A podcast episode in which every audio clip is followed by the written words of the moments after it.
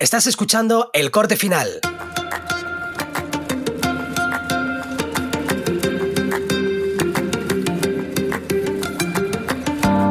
Os doy la bienvenida a El Corte Final, un podcast en el que hablaré de edición de vídeo, cacharritos para el filmmaker, emprendimiento audiovisual y cualquier cosa que sea interesante.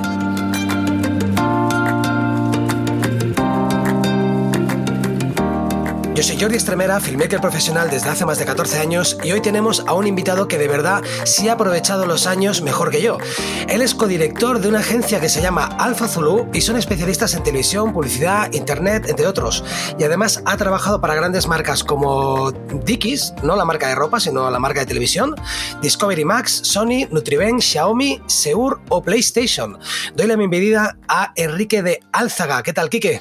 Pues encantado de estar aquí, Jordi. La verdad es que compartir podcast con, contigo y con gente como Carolina Jiménez, Azucena Baños o Pedro Terrero, la verdad es que es un, entre otros, ¿eh? la verdad es que es un placer. Ahí veo que, veo que has hecho los deberes. He hecho los deberes. Que estás estado escuchando algunos episodios.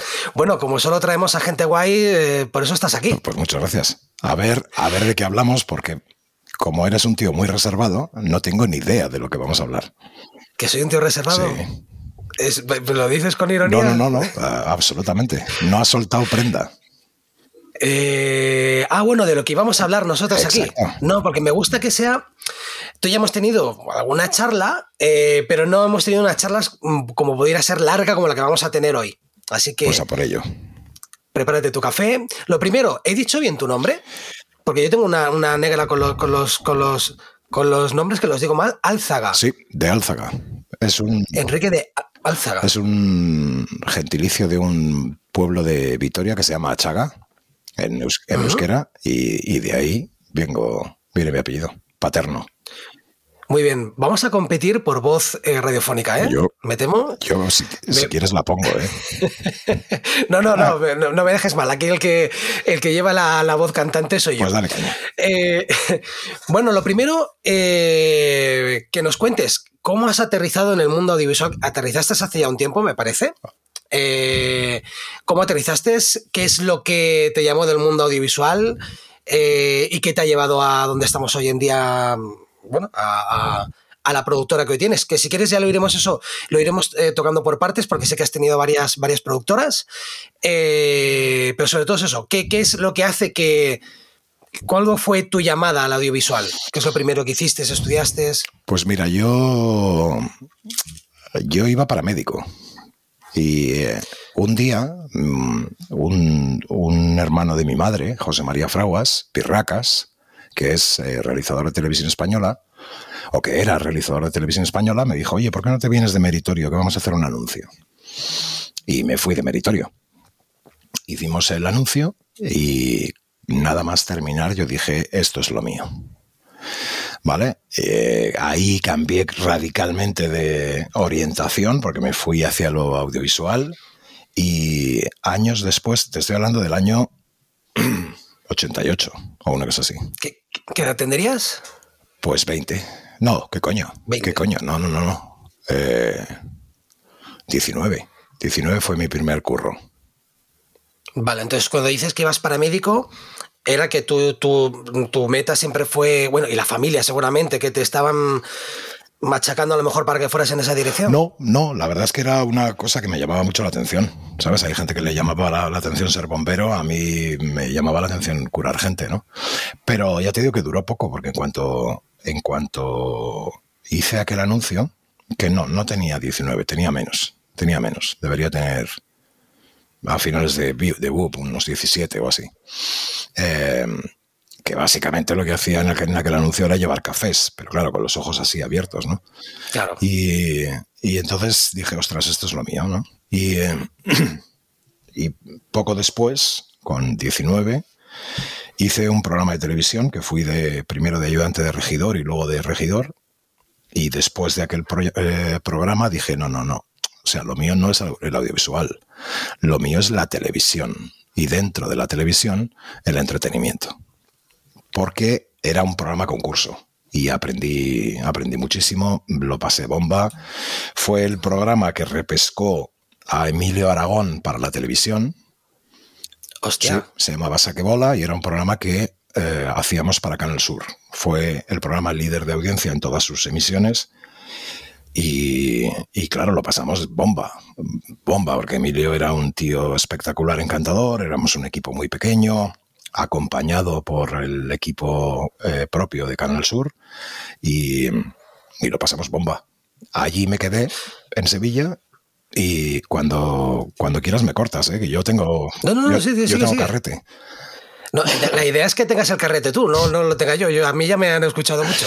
Bueno, pues cuando termino, cuando termino aquello, me, me quedo en Sevilla trabajando para otras productoras, eh, haciendo pues infinidad de formatos, documental como El Olivo, uh, Música en los Palacios Andaluces, que era un programa de música clásica, uh, bueno, varios formatos. Y cuando termino aquella etapa, Madrid me tira de vuelta, porque yo soy madrileño, aunque vivo en Barcelona, y me vuelvo a Madrid. Y en Madrid pues sigo haciendo cosas con, con sobre todo con una productora que se llamaba Videospot, pero también con, pues trabajando para otras, ¿no? Y, y luego al, en el año 91, 91 hago un programa, eh, realizo ya un programa en Telemadrid que se llamó Deforme Audiovisual, que era una coña de eh, jugando un juego de palabras con informe Coño, espérate, no, no. Informes, informe semanal. Se llamaba Deforme Semanal y era una coña con informe semanal. Vale. Y es que han pasado un huevo de años, ¿eh? y uh, fue el, el, primer programa que realicé como realizador. Y bueno, desde entonces pues pasé por eh, informativos de Telemadrid, luego hice el 30 minutos de Telemadrid, que ahí era, aprendí mogollón, porque eran pues como el 30 minutos de TV3, pero en, en versión uh -huh. madrileña. Y con el 30 minutos pues estuve cubriendo la guerra de Bosnia, estuve en Sarajevo, eh, estuve en la Cañada Real, estuve en el eh, Ritz y en el Palace, es decir, cubrí un montón de temas eh, en formato reportaje. Que... Y momentos clave de la historia, eh, porque el 30 minutos, por ejemplo, en Cataluña cubrió muchos momentos clave en la historia y yo, yo he conocido a, a, directores de esas pequeñas piezas documentales que eran documentales de, de, de verdad, no eran, eran documentales donde, se, cuando digo de verdad es que se documentaban para hacer esos 30 minutos de muchísima calidad, no como hoy en día que también parece un poco como que todo se hace muy rápido, ¿no? Muy rápido y a lo mejor de poca, de poca calidad. De poca profundidad, pero porque, sí. porque ha cambiado el, el, hábito de consumo. ¿Sabes? Luego ya si quieres entramos en esto del, de los hábitos de consumo y de las eh, profundidades, pero, pero por entonces la oferta televisiva no era tan grande como ahora y entonces, bueno, pues te tragabas. Eh, los programas buenos eran programas buenos. Les dedicabas su tiempo y los hacías con mucho mimo y... Eh, y la verdad es que efectivamente, igual que el 30 minutos, el 30 minutos de, de TV3, el 30 minutos eran, eran documentales reportaje o reportajes documentales, ¿sabes? O sea, eran... Que se llevaban premios y todo. Yo recuerdo que, que hay algunos se llevaban premios y tenían recorridos. Totalmente. Y además es que era tan variada la temática que, o las temáticas que se tocaban que era un, un proyecto maravilloso para trabajar en él. Porque es lo que te digo, o sea, un día estábamos cubriendo eh, la guerra de Bosnia, al día siguiente estábamos cubriendo la, eh, vida en la Cañada Real de Madrid, al día siguiente estábamos cubriendo una historia en hoteles de lujo, al día siguiente estábamos cubriendo prostitución masculina, al día siguiente... Y entonces, claro, ahí cambiando tanto de, de, de, tema cada mes, pues no te daba tiempo a aburrirte. Y, y, bueno, fue maravilloso, fue maravilloso. Y luego de allí, del, del 30 minutos de Telemadrid, eh, me hacen una oferta para llevar la autopromoción de los canales de multicanal. Multicanal, que ahora es, ahora pertenecen a AMC, eh, pues tenía cuatro canales entonces, Odisea, Panda, Hollywood y... o tres entonces. Y, uh, y, necesitaban un jefe de autopromos y allá que me fui. Monté un equipo de veintitantas personas y estuve trabajando pues desde el 95 al 98. En el 98 salto a Disney para hacer el lanzamiento Estuve también en autopromociones, estuve en Vía Digital, Canal Plus, eh, y por último aterrizo en AXN. Y en AXN con Rodrigo de la Cuadra hacemos, el hijo de Miguel de la Cuadra, llevamos la división de deporte extremo, aventura, eh, viajes, etcétera, etcétera, de la cadena. La cadena tenía, digamos, tres divisiones de contenidos, una de deporte extremo, aventura, viajes, otra de entretenimiento eh, y otra de deporte urbano, ¿no? Y, eh, y, ahí, pues imagínate, o sea, viajes, documentales, deporte deporte extremo, mm, di como dos veces la vuelta al mundo en muy poco tiempo, cubriendo mm, el Eco Challenge, el Red Gauloise, haciendo un documental que se llamaba Dentro de la Aventura, ah, bueno, mil cosas, mil cosas. Ha sido, o sea, yo creo, o sea, escuchándote, eh, creo que vas a ser una de las personas con más recorrido de los que han pasado por el, por el podcast y sobre todo que eres un monstruo televisivo. O sea, has estado metido en televisión siempre. Pero porque llevo desde los 19 años trabajando.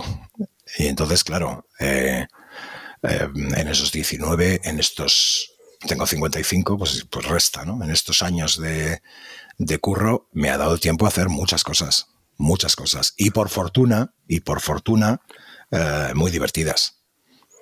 ¿Has hecho todos los roles?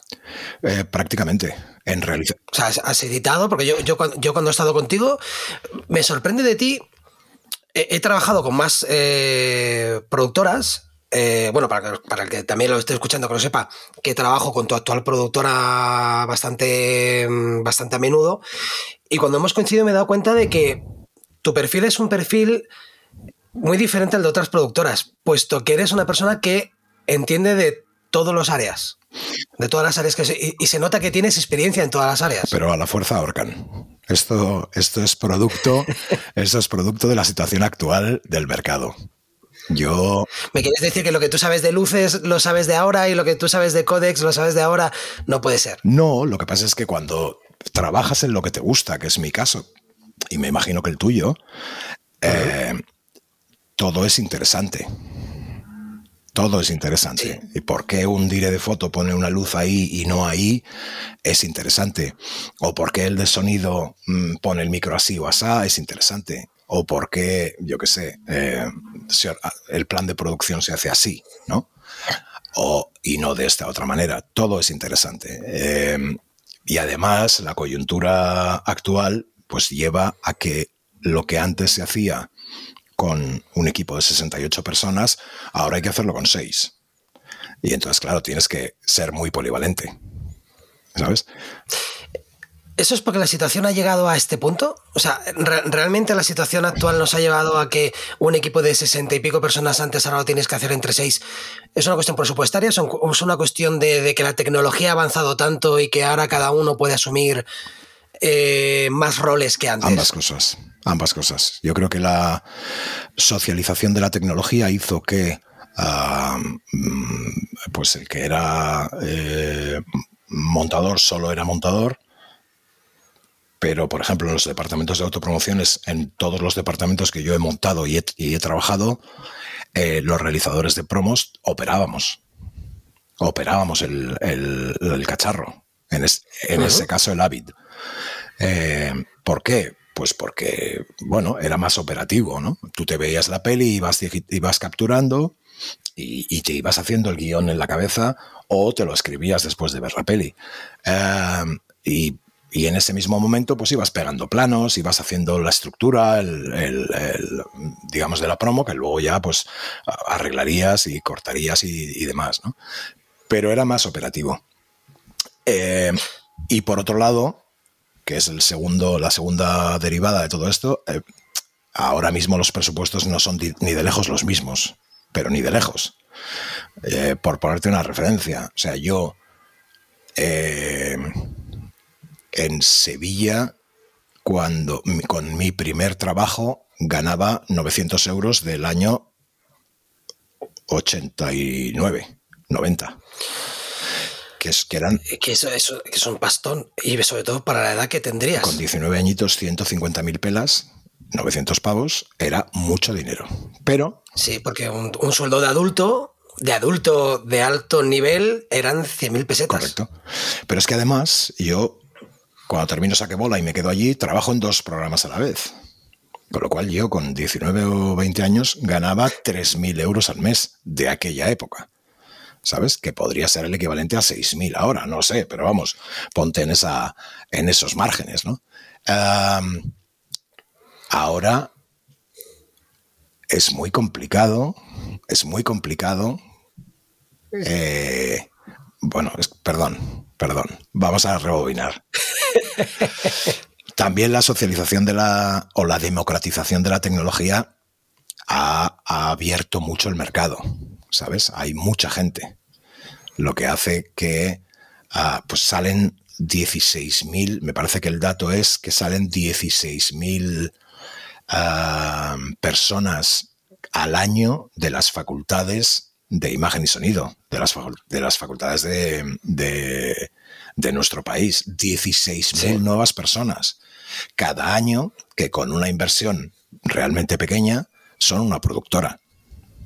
Son una productora, con lo cual lo que, lo que antes costaba eh, Dios y ayuda, mi, primera sala de. mi primera productora, que es la misma pero con un cambio de nombre. Eh, ahora, hay esa parte ahora la, la, ahora Mi primera productora se montó con una sala de Avid y una cámara de VC Pro que me costó treinta y pico mil euros. Treinta y pico mil. Ahora con seis mil euros eres una productora. Un MacBook o un PC mm, un poco potente y una camarita eres una productora, ¿sabes? Entonces todo eso, esos, tres factores hacen que todo se haya eh, eh, rebajado un poco, ¿no? Tanto en eh, sueldos como en personal, como en, número de proyectos, como en etcétera, etcétera, etcétera, ¿no? Eso no hace, no hace que en, algún momento del, proceso de tu vida eh, te quemes. No hace que, que cuando tu trabajo cada vez te exige tal vez más porque los, trabajos, los clientes siguen siendo igual de exigentes, incluso creo que más, porque ya ahora tienen más impactos que te están llegando de otros sitios y dicen, no, no, quiero esto, quiero esto exactamente. Eh, tiene que haber una gran dosis de pasión para que en ese proceso no te quemes y, llegue un momento que digas, oye, mira, eh, paso. Eh, me refiero cuando ves que tu sueldo cada vez va bajando, va bajando, va bajando, pero tú sigues trabajando o entregando mejor, un mejor resultado. Pero no es que, o sea, no es que tu sueldo vaya bajando, bajando, bajando. ¿Vale? Porque también hay mucha gente que, que su sueldo va subiendo, subiendo, subiendo. Lo que pasa es que con tanta gente a la vez es más complicado o son menos los que suben que antes. Antes era muy sencillo ah, despuntar. Salíamos muy poquitos de la facultad. Y despuntar era relativamente sencillo porque éramos cuatro gatos. Había dos televisiones, luego tres, luego cuatro, eh, cuando llegan las autonómicas. ¿vale? Luego cinco, luego tal, ya todas. Pero es que ahora hay, ahora, a pesar de haber tantas y, y tantos y tantos eh, cadenas, también hay mil veces más eh, gente. ¿Te quemas? No. Porque por fortuna trabajamos en el oficio más bonito del mundo, que es contar historias. Y, por fortuna yo hago cosas muy distintas cada mes. Y por tanto, todo es ilusionante. Cada proyecto es ilusionante. Si tú fueras, yo qué sé, y, no quiero mm, minusvalorar el trabajo, ¿eh? pero si tú fueras contable en una empresa, eh, desde mi punto de vista, que tengo un perfil creativo, eh, no tienes ningún aliciente. No, a no ser de que luego inventen algún número nuevo, en principio no. Por eso, entonces, o sea, quiero decir que, es, que, que estará muy bien ser contable, no, no le quito mérito, todo lo contrario, yo no sabría. Pero te tiene que gustar, realmente te tienen que gustar mucho los números. No sabría hacer su trabajo, pero claro, es que todos los años son iguales. El, el año fiscal es de este, de este mes a este mes. Eh, las trimestrales de IVA y RPF, etcétera, etcétera, etcétera. Y todos los años son exactamente iguales. Yo, en un año, he hecho 365 mm, eh, cosas distintas. Y eso, claro, es ilusionante, te mantiene en el, en el eh, o sea, te mantiene en el negocio, por muy mal que a veces esté el negocio. O sea, yo creo que te mantiene vivo, te mantiene actualizado y también creo que también te mantiene joven. Porque te, acabas mezclándote con grupos de, Te ves en proyectos. Por ejemplo, precisamente ayer lo hablábamos, que lo mejor que tiene este trabajo, lo comentaba con otro compañero que coincidimos en otro trabajo, lo mejor que tiene este trabajo es que nos permite entrar en sitios donde la gente normal no tiene acceso. Eh, no sé, yo, yo, por ejemplo, uno de los sitios más raros en los que he podido estar podría ser una sala en la que mm, quitan los tatuajes, que lo quitan con radiación y te tienes que poner con, estos trajes blancos eh, y, acojonado, ¿no? Entras acojonado porque, hostia, esto es radioactivo y tal. Y, te ves en situaciones que normalmente no, no, no, no están así. Tú, por ejemplo, ¿qué es el sitio que dices, donde has estado que has dicho, adoro, adoro este trabajo? O sea, me están pagando para hacer esto. Muchos, muchos. Bueno, ya, ya conocer a Emilio Aragón, que te tengo que decir que es uno de mis iconos. O sea, yo creo que Emilio Aragón es una persona como, como chiquito de calzada. Jamás podré conocer a alguien que lo odie, porque no, no creo que nadie pueda odiar a, Emilio Aragón, ni a chiquito. Imposible. Eh, ¿Ha habido algo que tú digas, esto, esto era esa anécdota que siempre cuentas en una, en una cena que siempre dice, yo estuve en... Yo te cuento cuatro. ¿Vale? Muy rápidas. Estuve en una cámara anecoica del CSIC, que es el sitio más marciano que te puedes imaginar. Yo no sé si conoces lo que es una cámara anecoica, pero por el nombre ya se sabe, ¿no? Es una cámara donde no hay eco. No hay eco ni hay reverberación. O sea, no hay ruido, no hay es el cero absoluto. Cero absoluto. Y es un sitio que tiene evidentemente las paredes eh, insonorizadas, pero dentro tiene unas pirámides de espuma como las que tenemos muchos en, eh, las salas de sonido, eh, como de 50 centímetros de largo. Tiene un suelo de Tramex, ¿vale? Porque por debajo también hay esas pirámides de espuma que rompen la onda y evitan que haya ah, reverberación o eco. Y llega un momento cuando estás allí solo que empiezas a oír tu propio corazón. Y es una de las sensaciones más espectaculares que, he visto. Dos. No es lo mismo, yo he estado en un estudio de grabación muy caro, muy insonorizado. Es, obviamente no es lo mismo, seguramente no sea lo mismo, pero sí que, eh, eh, además te diré que es una sensación que eh, no me gustó. No, es una sensación muy rara, ¿no? Como muy, creo que me estoy poniendo enfermo. Pero porque no estamos acostumbrados. El primer día eh, si tú estuvieses en, Dios no lo quiera, en coma y eh, te despiertas dentro de 30 años, tu primer día en la calle sería absolutamente horrible, porque no estaríamos acostumbrados ni a los ruidos ni a de dentro de 30 años. Y esto pasa lo mismo, cuando lleves 10 días ahí metido escuchando tu corazón, ya será como tu, lo habitual. Eh, dos, durante la cobertura de la guerra de Bosnia, por las noches estuve en, en, Sarajevo, estuve en una discoteca, en plena guerra. Y en, la, y en la puerta de la discoteca, en vez de haber un guardarropa, había un guardaarmas. Y la, gente entraba y dejaba sus sacas, sus pistolas y tal. Se lleva. ¿Habían chicas o, solo eran militares? No, no, había de todo, había de todo. Había, eh, había muchísimas ganas de vivir, ¿sabes? Había los cafés, los cafés de las cafeterías eh, estaban llenas, llenas, y cada café valía 20 marcos, que era una pasta, pero una pasta, ¿eh? Y aún costando 20 marcos cada café, las cafeterías estaban llenas. ¿Por qué? Porque la gente, los, los tenían ganas de vivir. A pesar de estar rodeados de horror, tenían muchas ganas de vivir. Otro sitio que me, que me apasionó, estuve en el, a ver si lo digo bien, CCB o algo así de eh, un barco de la Armada durante un desembarco anfibio.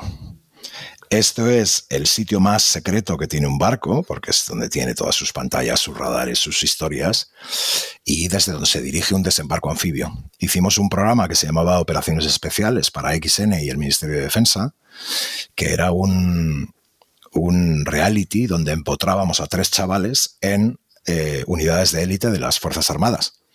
Y estos chavales vivían lo mismo que vivían los militares de carrera, ¿no? Y entonces, por ejemplo, el primer programa que hicimos fue una maniobra con infantería de marina y hicimos un desembarco anfibio.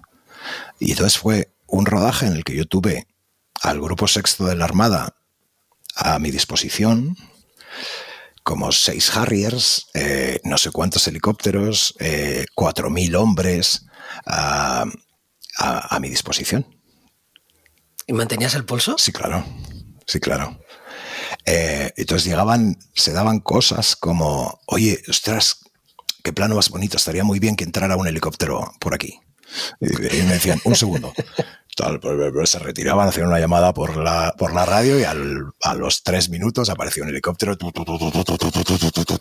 justo por donde...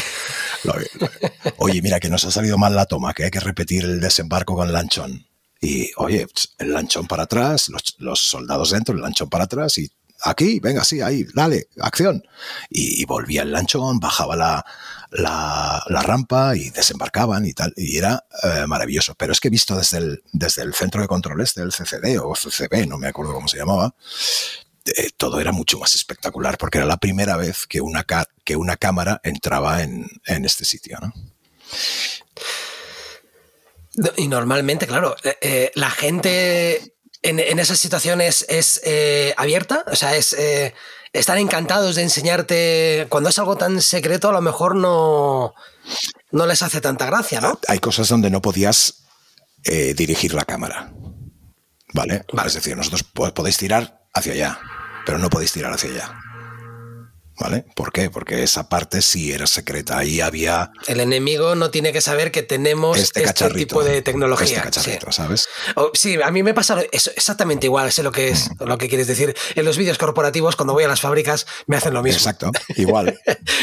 Esta máquina no puede salir. Pero, bueno, no es, lo, mismo, pero. No, no, pero es, es, exactamente igual. simplemente, oye, mm, conservar eh, en privado lo que no quieres que, se sepa en público, ¿no?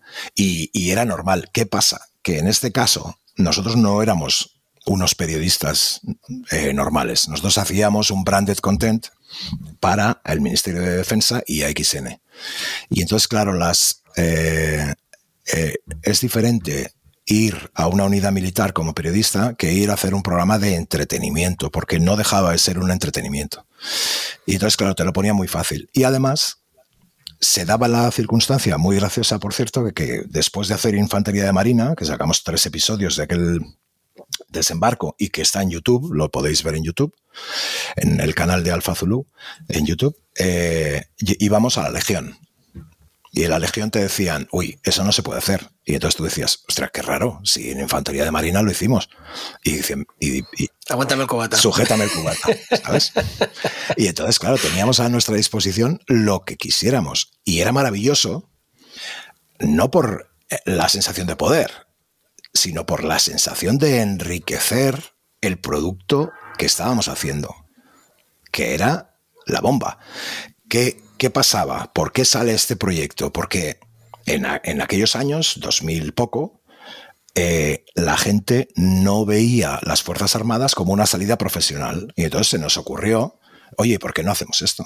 ¿Por qué no cogemos a tres chavales, los ponemos a vivir lo que llamábamos la aventura de las Fuerzas Armadas y eh, a través de sus ojos le contamos a la gente por qué las Fuerzas Armadas sí son una opción profesional? Y funcionó muy bien, la verdad. Funcionó muy bien. Claro, yo supongo que, las Fuerzas Armadas han debido tener muy mala fama también por, por todos los años eh, del servicio militar obligatorio, que cuando quitan la obligatoriedad, pues ya nadie se, se, se, apunta. Yo no sé si tú has hecho la mili, pero yo hice la mili en el 96 y en el 97 dejo de ser profesional. Si es verdad que cuando terminó la mili pensé, no habría estado mal si me hubieran pagado bien. Si hubiera sido, mm, como salida profesional no está mal. Eh, y, no era divertida la mili que yo hacía. O sea que. ¿Sabes lo que pasa? Que el servicio militar o la mili, eh, yo creo que cumplía con, una doble función. ¿Vale? Nos ponía a todos. ¿Tú lo has hecho? No, no, yo no, yo tuve la suerte o la desgracia de, según se mire, no me lo vendas ahora como que mola y luego, y luego decirme tuve la suerte de no hacerla. Es que no la hice, no la hice, pero por, por, por, la vista. ¿Sabes? Yo soy, yo soy miope desde hace mil años y, justo tenía pues la miopía suficiente para que me declararan inútil, ¿no? Eh, con aquella edad, pues imagínate que te declaren inútil era un, un chollo, pero, pero también... Y trabajando en el audiovisual, ¿no? Sí, pero, pero también se daba la circunstancia que a toda la gente que lo hacía la ponía en el mismo plano, ¿sabes? Y había mucha gente, mucha gente que su, su única salida cultural y profesional era la formación que obtenía en el servicio militar. Conductores, eh, mecánicos, uh, incluso reenganches, ¿vale? Gente que se reenganchaba después de la mili. Uh, y encontraba una salida profesional que jamás hubiera tenido en su pueblito. No olvidemos, no olvidemos que en España en aquel entonces había un altísimo índice de eh, analfabet analfabetización. Y entonces había un mogollón de gente que aprendía a leer en el servicio militar. ¿Son qué época? Pues eh, yo tengo amigos de mi quinta donde les tocó ser profesor de otros, ¿sabes? O sea, en el 80 y sí, sería, sí, si nos llevamos 10 años, en el 80 y pico yo hice el servicio militar con 18. Claro. Yo lo que sí que me encontré es que, es que en aquella época lo que se daba mucho eran los oficios. Si no tenías un oficio, tu trabajo no era, no era verdadero. O sea, un oficio tienes que ser eh, carpintero, eh, no sé, Albañil. fontanero. Sí, entonces militar era un oficio también. Sí. Como y hoy en día hay ya no sé si son oficios, o sea, ya, ya cuando ya ves, pues no sé, un copywriter, pero especializado en contenidos de, mm, no sé, de, de, farmacéuticas, o sea, ya no sé si son nichos, si son oficios, ya no sé, ya no, ya, ando un poco perdido. Y como comentabas tú, por ejemplo, antes del oficio del, del, audiovisual, la cantidad de jóvenes que salen del mundo audiovisual, eso también no es un poco como, mm, como ¿No te da la sensación que somos un poco como los lemmings? Que, que vamos todos ahí al precipicio a, a, a, matarnos. Parece que tiene salida, pero da un poco de miedo, ¿no? Es, es, como cuando aún me sorprende ver gente que está estudiando periodismo porque, porque quiere tener una buena vida viviendo del periodismo y es muy complicado hoy en día vivir del periodismo. Es una buena, como tal. Es una buena analogía lo de los lemmings. Sí vamos mucho a los, a la, al matadero, muchos periodistas Por ejemplo, um, operadores de cámara, um, editores, vamos mucho al matadero como Lemmings, pero eh, ahora hay una salida profesional um, que antes no había, que era, uh, que es eh, tener canales como YouTube hay muchas salidas realmente. Teniendo canales como, como Pero, YouTube, ha habido un mogollón de gente que, que, vive, vive de YouTube, vive de generar contenido sin necesidad de depender de otros. Esto antes no pasaba. Salía menos gente de las facultades, pero no había YouTube.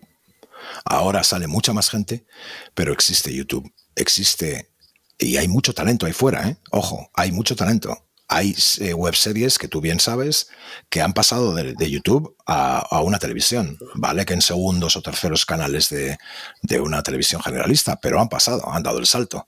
Ha habido uh, muchos youtubers que se han hecho famosos, viven muy bien eh, generando contenido. Y eso antes no existía. Entonces yo creo que, sí somos lemmings, pero hay muchas opciones para salir y el mundo del cortometraje, que siempre ha sido muy complicado, ahora es mucho más fácil. Antes hacer un corto era una odisea. Imagínate un largo. Pero es que ahora hacer un corto es relativamente sencillo. Pero también es verdad que es eh, muy difícil destacar. Correcto. Es complicadísimo destacar. O sea, que está como siempre equilibrándose, ¿no? Como, como que, el, que el universo intenta equilibrar las cosas, ¿no? O sea, te lo voy a poner más fácil, pero a la vez lo vas a tener más complicado. Ahora vas a tener que tener más talento o mejores contactos. Correcto, y, pero siempre ha sido así. Siempre ha sido así. Siempre has tenido que tener buenos contactos, porque esto es una. Es innegable que esto es una relación de contactos. ¿A quién conoces? ¿Más que de talento? En el 75% de los casos. En el mundo de la tele, por supuesto.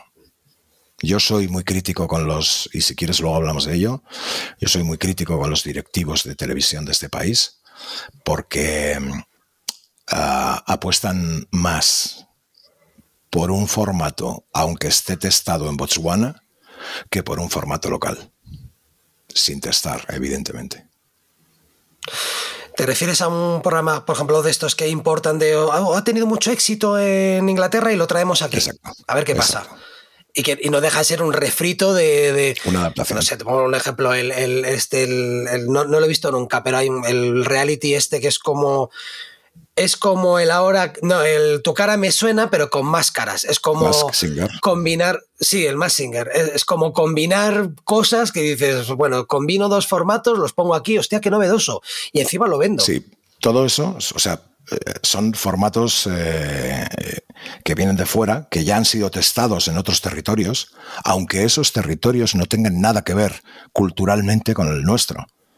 Pero como han dado muy buenos índices de audiencia en esos territorios, o sea, ¿qué tenemos que ver un holandés y un, español? Nada. Entonces, que, que, en Holanda haya dado muy buenos resultados no quiere decir que en España los vaya a dar. Y muchas veces, muchas veces pasa, a nosotros nos ha pasado. O sea, nosotros presentamos eh, a varias cadenas de este país eh, un formato que se, que se llama Tú la llevas, ¿vale? Que eran 24 jugadores en una pantalla jugando desde casa y tú ibas dándole la, pregunta que no querías responder porque te parecía muy difícil o porque pensabas que el de tu lado no, lo, no la iba a saber, le dabas, se la pasabas a él. Si acertaba, continuaba, tú perdías, si, si fallaba, él, perdía y tú continuabas. Coño, pues ahora Antena 3 ha comprado un programa en el que en vez de 24 en un tablero, como era el nuestro, hay 100, pero presenciales pero la dinámica es la misma. Es decir, yo tengo, puedo eh, ir para allá, ir para allá, al norte, sur, este y oeste, y voy eliminando a los otros jugadores, que era exactamente lo que hacíamos nosotros en Tú lo llevas. Eh, evidentemente a mí no me lo compraron, ¿vale? Porque era ya post pandemia, había este, un formato que, escribimos durante la pandemia y ya al, ser post pandemia ya la gente decía, no, es que queremos cosas en plató, queremos cosas en plató. Y el nuestro era un concurso muy fácil donde no tuvieras que hacer 20.000 castings para entrar, que es lo que está pasando ahora, sino que, oye, de 24 en 24, cada programa eran eh, concursantes nuevos y, estaba muy bien porque te ganabas un dinerito para el bolsillo para irte de, copas una noche. No eran grandes premios, pero, pero por lo menos ese fin de semana corría a cuenta de, tú la llevas. Em, eh, y sin embargo, ya te digo que Antena 3 ha comprado uno que es muy parecido, muy similar, que, se, que, es, que es presencial, que se celebra en un tablero, que es una gran pantalla de LED, ¿vale? Y, que tú vas eliminando norte, sur, este y oeste. Ese formato está, viene pretestado. Viene pretestado de otros territorios. ¿Por qué? Porque han ido al mercado, a, Cannes, por ejemplo, y han visto, oye, este formato se ha vendido. Empezó aquí, se vendió a, a Francia, se vendió a no sé dónde y ha dado estos resultados. Ah, pues me interesa. Nosotros, a nosotros no nos va a ir, no nos va a ir peor. Eh, exacto. No nos va a ir peor relativamente. Porque anda que no ha habido hostiazos, con perdón, continuamente de, audiencia concursos de audiencia. sí sí concursos de, mm, es que también hay muchas cosas que entran en, juego en ese factor. Por ejemplo que el presentador no será adecuado. Por ejemplo. Si el presentador no gusta eh, pues eso puede estar predestinado perfectamente al fracaso por muy divertido que sea el concurso. Evidentemente evidentemente. O porque, porque la dinámica sea muy compleja sabes puede ser por ejemplo que, que eh, productoras como el Terrat son eh, productoras que funcionan muy bien porque tienen unos formatos totalmente diferentes y muy difícil de adaptar? Es complicado. Yo creo que el Terrat, en el Terrat hay mucho talento para hacer entretenimiento porque tienen mucho sentido del humor. Ah, tienen la facilidad de poder importar formatos de fuera, ¿sabes? Igual que Yes Music tiene mucho, mucha facilidad de traerse formatos de sus matrices europeas a España y venderlos. El Terrat tiene muchas facilidades también, porque es una productora de las que podríamos denominar grandes, pero yo creo que el éxito del Terrat está más en el talento que en, sus conexiones, porque el Terrat tiene muchísimo talento. Pero no olvidemos que el Terrat estuvo a punto de suspender pagos. ¿En qué época? Pues no hace mucho. No hace mucho. Tenía una grandísima deuda. Hubo que traer a una nueva CEO para arreglar el desaguisado que se había producido ahí. Y entonces... Que se habían, dado muchos programas o... Claro, a mí solo, solo me llega el feedback de las cosas buenas. O sea, yo recuerdo, no sé, Alaska, Alaska y Mario, eh, Susi Caramelo. Eh, normalmente son programas que casi todo... Sí, también por la parte del humor, no sé si hacen concursos o tal, pero todo lo que es eh, humor coincido mucho con el, con el, con el Terrat, pero también probablemente es lo que te digo, ¿eh? no, no me entere ni del, ni del ni del 75% de lo que hace. Bueno, también se llama morir de éxito, ¿sabes? Que cuando tú empiezas a asumir y asumir y asumir, creces, creces, creces, pues llega un momento que si no te lo has planteado muy bien, pues puedes empezar a dar pérdidas. Vendes mucho, tienes mucho éxito, pero no lo estás gestionando bien. ¿Vale? Los creadores no tenemos por qué ser buenos gestores. Llega un momento que es, eh, ahora entramos si quieres para continuar con la historia, llega un momento en el que te ves obligado a ser buen gestor. Pero no tienes por qué ser eh, buen gestor si eres creador. Yo creo que a, a la gente del Terrat, desde mi máxima admiración por Andreu y compañía, eh, Andreu Buenafuente era, es un gran creador, es un gran humorista, es un gran un monstruo televisivo, pero era o estaba mal, aconsejado o era mal gestor, porque su compañía estuvo a punto de morir de éxito. ¿Sabes? ¿Qué me pasó a mí? Que yo trabajaba de eh, realizador y director de formatos para, con AXN y en un momento dado la cadena dijo, oye señores, eh, no nos deis dos mil facturas de un programa porque nosotros les pasábamos los gastos que se habían ido generando en ese programa. Montado una productora y nos pasáis una factura. Y en ese momento, cuando me obligan a montar una productora, bueno, no me obligan, mm, lo hacen eh, necesario. Boracine, ¿verdad? Exacto. Pues yo monto Boracine y me obligan a partir el cerebro una parte para la creación y otra parte para la gestión. Y ya te digo que no necesariamente tienes que ser bueno en las dos cosas. Entonces tú montas, tú montas esta, esta productora con Rodrigo, ¿verdad? Con Rodrigo Simón, eso es. Eh, con tu socio, que actualmente sigue siendo también tu, tu, socio, montáis esta productora un poco por evolución barra obligación. Por una necesidad administrativa, básicamente. Nosotros trabajábamos muy bien de freelance para XN y, oye, pues este programa, estos son los gastos, aquí los tienes, toma dos mil facturas y me las pagas y ya está. Pero llega un momento claro, que dices, no, no, a mí dame una y entonces tienes que empezar a plantearte, hostia, ¿cómo, eh, cómo se articula la, la parte administrativa de un proyecto creativo? ¿Sabes? Y empezamos así a, funcionar. Yo siempre he estado orientado a la realización y a la dirección, pero entonces tengo que orientarme hacia la producción. Y, tienes que cambiar de chip. Y entonces el talento, en ese momento, eh, supongo que cuando trabajabais con XN, el talento lo contratabas y era, mm, pásame la factura y ya te paga el jefe. ahora el jefe soy yo, me pasas la factura a mí, la pago yo, asumes el peligro que puede conllevar eso. Correcto. Que supongo que es ahí donde, donde, donde pincha Boracine, supongo. ¿Cuánto, cuánto, tiempo, ¿Cuánto tiempo está funcionando Boracine? Un montón.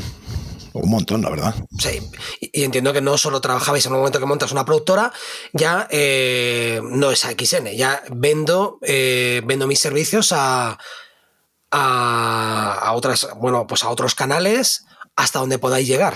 Nuestro trabajo se convierte en, formalizar algo que, yo, que ya hacíamos, que era crear formatos de televisión y vendérselos a, las cadenas. Entonces, tú estudias la programación que tiene una cadena ah, y dices, ¿qué le podría ir bien? ¿Qué, ¿Qué, le está funcionando? ¿Qué no le está funcionando? ¿Cuánta paciencia tiene esta cadena con los formatos que no funcionan? Eh, qué tipo de cosas les podrían ir bien, qué tipo de cosas están funcionando fuera. Eh, y piensas, y te pones creativo, y sueltas ideas, y generas un proyecto. Ese proyecto. O sea, dime. nos, quejamos de, nos quejamos de Netflix por el algoritmo, pero antes el algoritmo éramos nosotros. El, el algoritmo era tú diciendo, a ver, cuánta gente, a ver, qué rango de edad Mm, ¿Qué le gusta a la gente de este rango de edad? Vale, pues yo creo que los 2000 me está pegando mucho el tuning. Eh, vamos a hacer programas relacionados con el tuning. Por ejemplo, un poco así. En Discovery hicimos un programa que se llamaba Iberican Chopper, que era ah, tuneo de motos, de motos eh, estilo Harley. ¿Sabes? Vale. ¿Por qué? Porque, mm, coño, había un programa que se llamaba American Chopper y, entonces, como era de, de Discovery, dijimos, oye, ¿por qué no hacemos Iberican Chopper? Aquí tenía mucha complejidad porque ya sabes que por industria no puedes modificar las medidas de, por ejemplo, una horquilla en una moto. Allí no. Sí, la puedes modificar, lo que luego no puede ir por la carretera. No pasas la ITV, ¿no? Eh, allí no, en Estados Unidos no. Todo lo que da dinero es, em, factible, ¿no? Eh, entonces hicimos un programita que se llama, ya te digo, Iberican Chopper, donde hablábamos de toda esa gente que tunea motos en España. ¿Por qué? Porque vimos una oportunidad, la pusimos en papel y hablamos con ellos y, se lo vendimos. Bueno, con Discovery, con Animax, eh, con Sony Entertainment Television, con cadenas que van y vienen, porque hay muchas de estas cadenas que, que ya, no, que ya no existen, ¿sabes? o se han modificado en su, en su accionariado y ahora tienen otro nombre, eh, etcétera, etcétera. Pero básicamente nuestro trabajo era hacer lo mismo, pero con un, el nombre de una productora, con una sociedad limitada. Entonces tú vendías el proyecto y si compraban el proyecto, tirabais para adelante con todo. Sí. Eh, ¿Cuántos proyectos erais capaces de manejar a la vez? Los necesarios los necesarios. Eso es un, poco locura, ¿no? Porque realmente hay algún momento de, vértigo que, dices, hostia, esto se nos está yendo a las manos, tenemos demasiados proyectos, hay que darle la calidad suficiente. El cerebro y la creatividad, yo entiendo que es algo que se entrena, pero bajo presión hay veces que puedes llegar a incluso a, a bloquearte. ¿Cómo gestionas esto? ¿O cómo gestionáis esto? Con talento. Con talento de otros. Es decir, tenemos la suerte de ser una estructura muy limitada, de siete personas, que crece y decrece en función de los proyectos. Solo hay que encontrar al responsable o los responsables de cada departamento idóneos para cada proyecto. Yo puedo lanzar, eh, nosotros teníamos, eh, pues hemos llegado a tener tres proyectos a la vez, ¿sabes? cuando evidentemente yo no los realizaba ni los dirigía. Yo llevaba la producción ejecutiva, pero tenías a gente, a la gente supuestamente idónea, que te, te iba a hacer esas labores para que el proyecto llevara, eh, llegara a buen puerto. ¿Cuántos, ¿Cuánto es el tope que habéis llegado a tener en plantilla? es difícil de contar, pero unos 30 o así. Sí, 30. ¿Y en qué momento aquello explota? Pues porque entiendo que si ahora estás en otra productora, aquello explotó. No, no, explotó, sí, pero, pero ahora te cuento el nombre del cambio de nombre. ¿Por qué viene? En 2008, en Estados Unidos, surge la gran crisis de las subprime. Eh, a mí, al mundo audiovisual o a, o en, su caso, nos atiza en septiembre de 2010. En septiembre de 2010 se nos cae el contrato con uh, Discovery Max, se nos cae el contrato con Animax y se nos cae el contrato con XN. Ya teniéndolo renovado, ¿eh? pero se nos cae porque desde internacional, desde las sedes centrales, se dice eh, cerramos el grifo a la producción local. Y entonces, como era una orden internacional, todos los proyectos que nosotros estábamos haciendo para esas cadenas eh, se caen. Yo intento aguantar a todo el personal unos meses, pero llega un momento que dices, intento aguantar al personal porque dices, ostras, algo saldrá, algo saldrá, algo saldrá. Y, que es nuestro día a día, realmente. Y, no leímos la gravedad de la crisis. Y la gravedad de la crisis es que fue mm, muy dura, muy dura. Y entonces llega un momento pues, que tienes que empezar a despedir gente, indemnizarla, despedir, indemnizar, despedir, indemnizar y tal. Eh,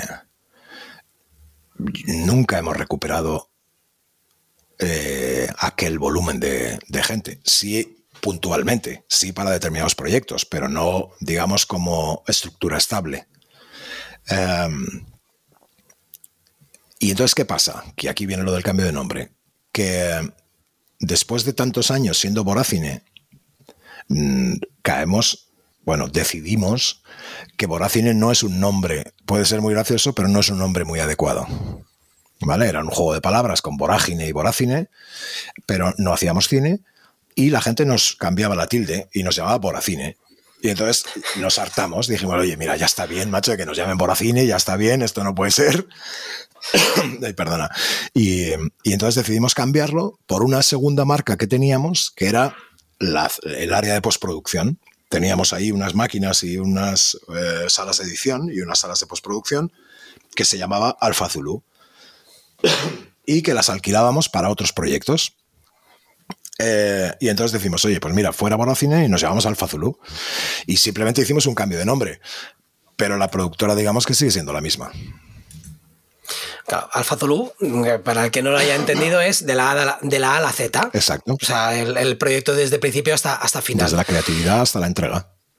Cuando cambiáis el nombre, también cambiáis de cliente, cambiáis de, dirección. Eh, o sea, dirección me refiero a, hacia, hacia sí. Eh, ya no os dedicáis a televisión. E intentamos. O, eso, o ha sido gradual. Intentamos volver a televisión cuando la cosa empieza a, a abrirse, pero no nos dejan. Me explico. Cuando llega la gran crisis aquella, Debe ser, está relacionado con bueno, la, crisis del, ladrillo, ¿no? Exacto. en España tocó la del ladrillo, que fue donde más afectó el ladrillo. En el extranjero fue ni tan dura y tampoco fue exactamente ladrillo. No, fue muy dura en todos lados, ¿eh? Y, sí fue, y sí fue el. Para que duró 10 años. Y sí fue, y sí fue el ladrillo porque eh, la, todo viene por las subprime, ¿vale? Las, las, eh, eh, las hipotecas se hacen, eh, se venden a fondos de inversión, ¿vale? Se vende la deuda a fondos de inversión que la fracciona en diferentes eh, formatos de deuda, unas más pagables y otras menos pagables, y al final se crean unos monstruos, unos monstruos que eran impagables. Y entramos en una, pero todo eso por hipotecas. Luego era una cuestión de ladrillo, ¿sabes? Allí, allí y aquí y en todos lados. Aquí lo que pasó es que daban hipotecas por el 120% del coste, cuando normalmente se daba eh, las hipotecas por el 80% del coste de la casa y se empezó a dar por el 120. Oye, toma, ¿quieres una hipoteca? Sí, toma, y para un coche. Y veías aquí Cayennes, Porsche Cayennes, mm, X5 de BMW y Mercedes a tutiplén. ¿Qué pasa? Que llega la crisis la gente no puede pagarlo. Se abre un gran, un gran fondo de deuda privada que es insostenible. Y aquello se derrumba, igual que se derrumbó en Estados Unidos. Se derrumba igual aquí. Ah, eh, y dura, y dura, y nos, y nos jode, porque nos jodió a todos, nos jodió a todos. Entonces, ¿qué pasa? Que las grandes eh, productoras, cuando dejan de facturar, igual que nosotros dejamos de facturar en su nicho de mercado, que eran las grandes cadenas, se bajan a nuestro nicho de mercado. El Terrat empieza a vender productos baratos, como los que hacíamos nosotros, en nuestro nicho de mercado, que eran los canales temáticos y TDCs. Porque no, lo que no facturan por aquí lo pretenden recuperar por aquí. Facturar, sí. Y entonces, ¿qué pasa? Que esas cadenas para las que nosotros habíamos estado trabajando, pues muchas veces decían, no, yo prefiero hacerlo con el Terrat. ¿Pero por qué? Bueno, porque es el Terrat. Y digo el Terrat como ejemplo, ¿eh? Sí, porque hemos estado hablando de antes y lo has asociado. No, había otros muchos, ¿eh? otras muchas. Eh, y entonces el mercado nos deja un poco fuera, porque claro, todo el mundo empieza, no, es que claro, pues estoy trabajando con el Terrat, estoy trabajando con el Terrat, ¿sabes? Entonces no es tanto una cuestión, como decíamos antes, no es una cuestión de quien conozcas. O sí, o, llega un momento en que dices, eh, claro, yo no tengo la amistad que pueda tener ese, vuelvo a entrecomillar, eh, Terrat. Eh, que yo le compro los proyectos a esta persona que es con quien tengo afinidad o, o lo que sea, ¿no? Se, crea una nueva derivada que es la reputación o la reputacional, ¿no? Es que estas, estas productoras tienen mucho, muy buena reputación porque sus proyectos funcionan muy bien. Ya, pero es que son proyectos eh, menores para ellos. Lo que para mí podría ser un proyecto de referencia, para ellos es un proyecto menor. No le van a dedicar el mismo tiempo, ni la misma dedicación, ni el mismo mimo, ni, ni nada. Es básicamente hacer caja pero con todo el derecho del mundo, ¿eh? que no estoy criticando a, las, a las grandes productoras que se bajan al, al temático ITT. ¿eh? O sea, con todo el derecho del mundo. No, porque en, cierto modo Alfa Zulu ha, hecho eso mismo. ¿No? O sea, has pasado de, televisión a un, a un, tipo de formato que antes no hacías o no tocabas. Bueno, puede ser considerado así. Yo lo que pasa es que lo que hicimos fue reorientarnos que es legítimo. O sea, es que lo estamos hablando como diciendo que aquí, como si pareciese que no, no, es este, este es mi mesa y no te metas en mi mesa. No, estamos en un comedor y podemos comer en la mesa que queramos. estamos trabajando, estamos haciendo un producto y podemos eh, libremente movernos en el, en el. Correcto. En el, en el, sector que queramos, siempre y cuando. Te iba a decir, para mí es más ilegítimo el entrar en un sitio a base de putear al, a tu compañero eh, con precio. Rebajando precio, eh, agobiando a la, competencia, o sea, haciéndolo, siendo más barato, que es algo que, por ejemplo, hemos hablado, yo eso es algo que, hemos hablado tú y yo muchas veces. Eh, yo para mí me parece totalmente legítimo que ahora vires de un lado al otro, como si mañana te da por hacer vídeos deportivos. De hecho, eres, eres una productora. Yo creo que una productora no tiene nicho. Eso está claro. Por eso te digo que es perfectamente legítimo que esas productoras se bajen a nuestro, a nuestro mercado, que eran los temáticos y TDTs. Eh, pero, pero claro, o sea, deja mal sabor de boca porque si no hubiera sido por la crisis, esas grandes productoras no habrían reparado en esos canales. Lo que para ellos antes eran canalillos, ¿sabes? para nosotros eran clientes de referencia. Claro. Y entonces nosotros lo que hacemos no es hacer un cambio brusco de orientación. Nosotros ya hacíamos publicidad, ya hacíamos cositas para Internet, ya hacíamos eh, anuncios de televisión, pero no exclusivamente. Entonces lo que, lo que decimos es, oye, vamos a reforzarnos por este lado, que este lado no van a dejar de hacerlo, ¿vale? y reforzamos esa, o nos orientamos a reforzar esa división o ese producto que ya hacíamos.